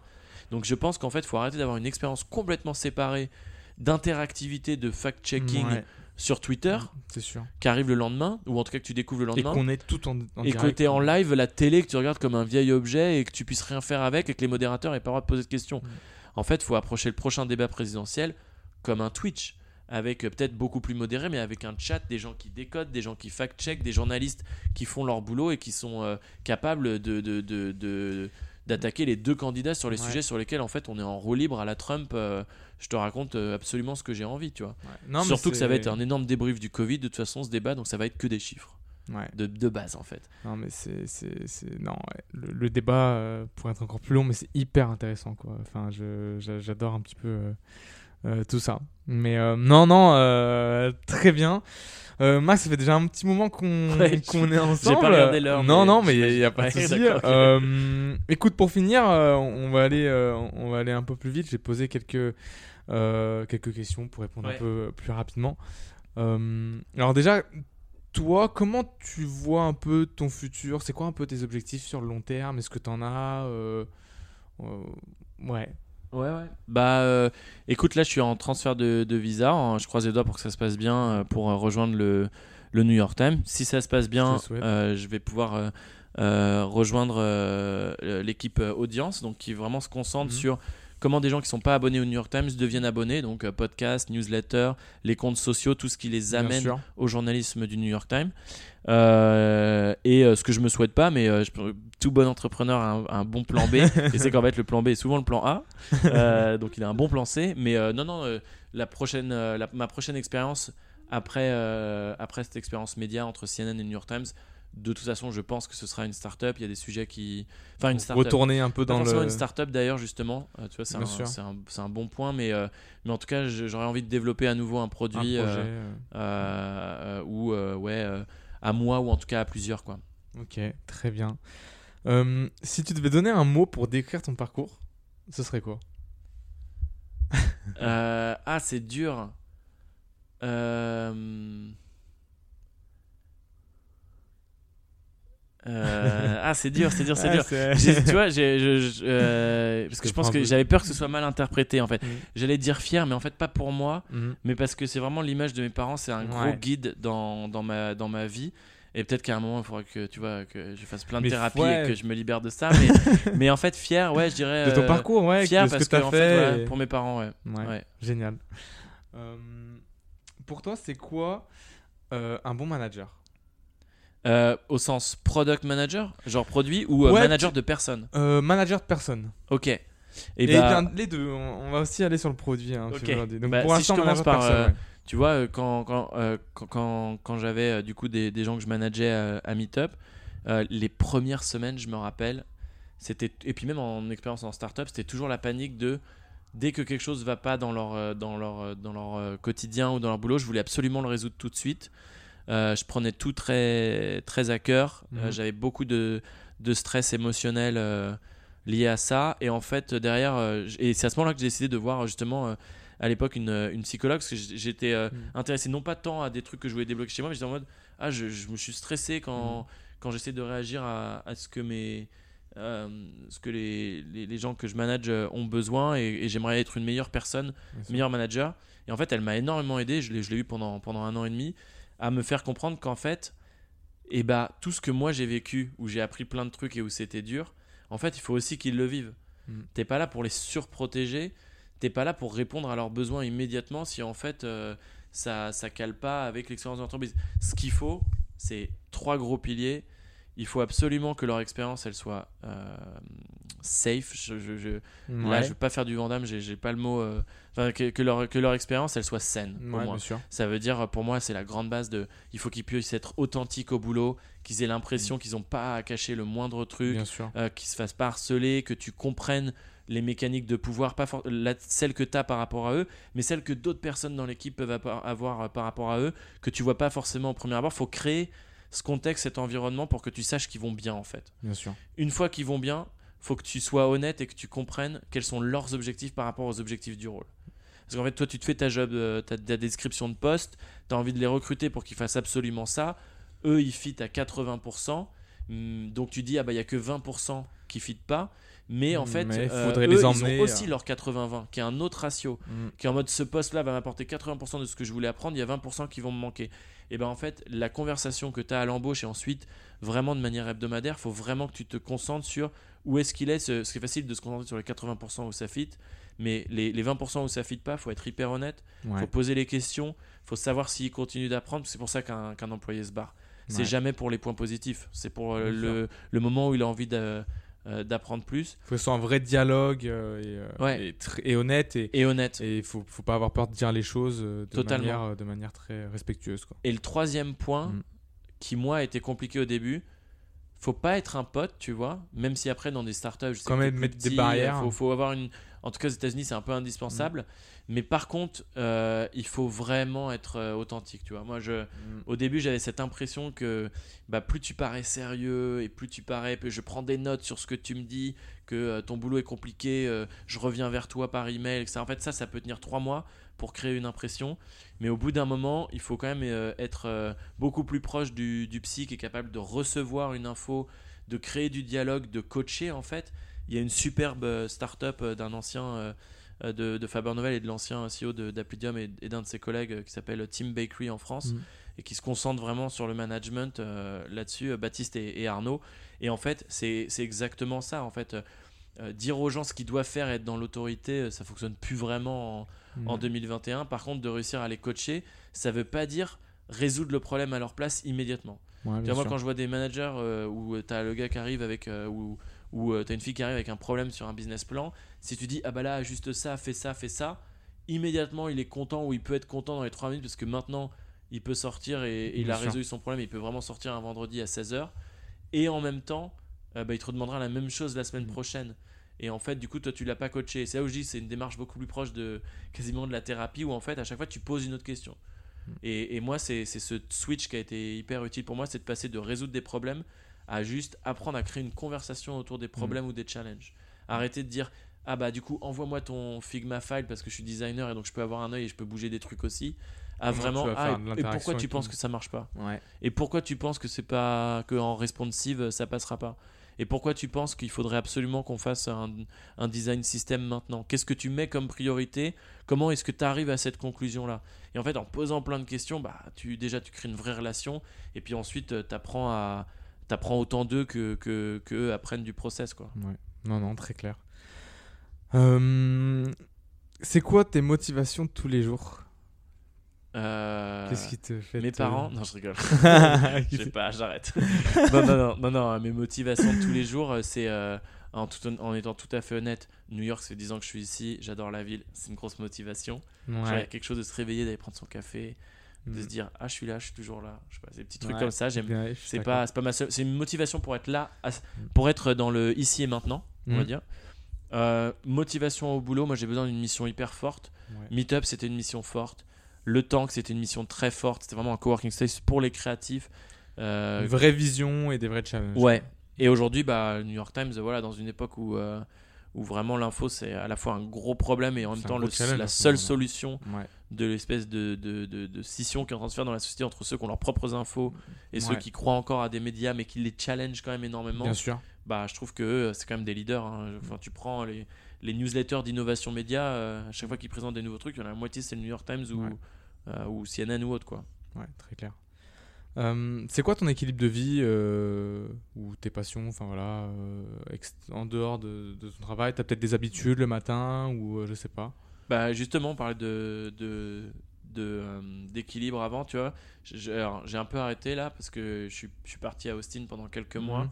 pendant la pandémie et donc du coup, bah, Austin, le, le, le climat et la tranquillité fait que j'avais Mhm. plus besoin d'en faire. Mais avant, je faisais 30 minutes de méditation par jour. Ouais, ça, c'était, j'adorais, c'était vraiment super cool.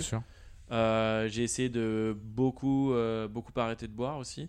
De me Mhm. dire, euh, je bois que deux soirs par semaine et je me limite à deux ou trois verres, tu vois. Euh, des petits trucs comme ça sur l'équilibre, on va dire euh, santé, que euh, cuisiner plus souvent, des trucs comme ça. Un peu, je pense que c'est c'est vachement important. La, la, la santé mentale, c'est un, sujet auquel je tiens énormément.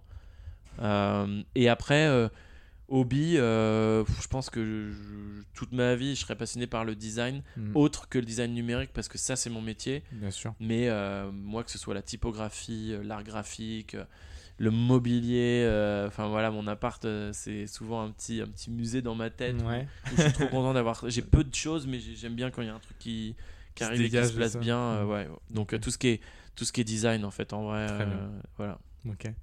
Euh, et enfin, pour finir, euh, est-ce que tu aurais des films, des séries ou des livres qui t'ont inspiré et que euh, tu pourrais nous conseiller? Ouais. Aïe aïe aïe. Parce que j'en- Ouais, deux, fait, trois, c'est le, c'est le choix qui Bien sûr. Alors, série, ça va pas du tout être original, mais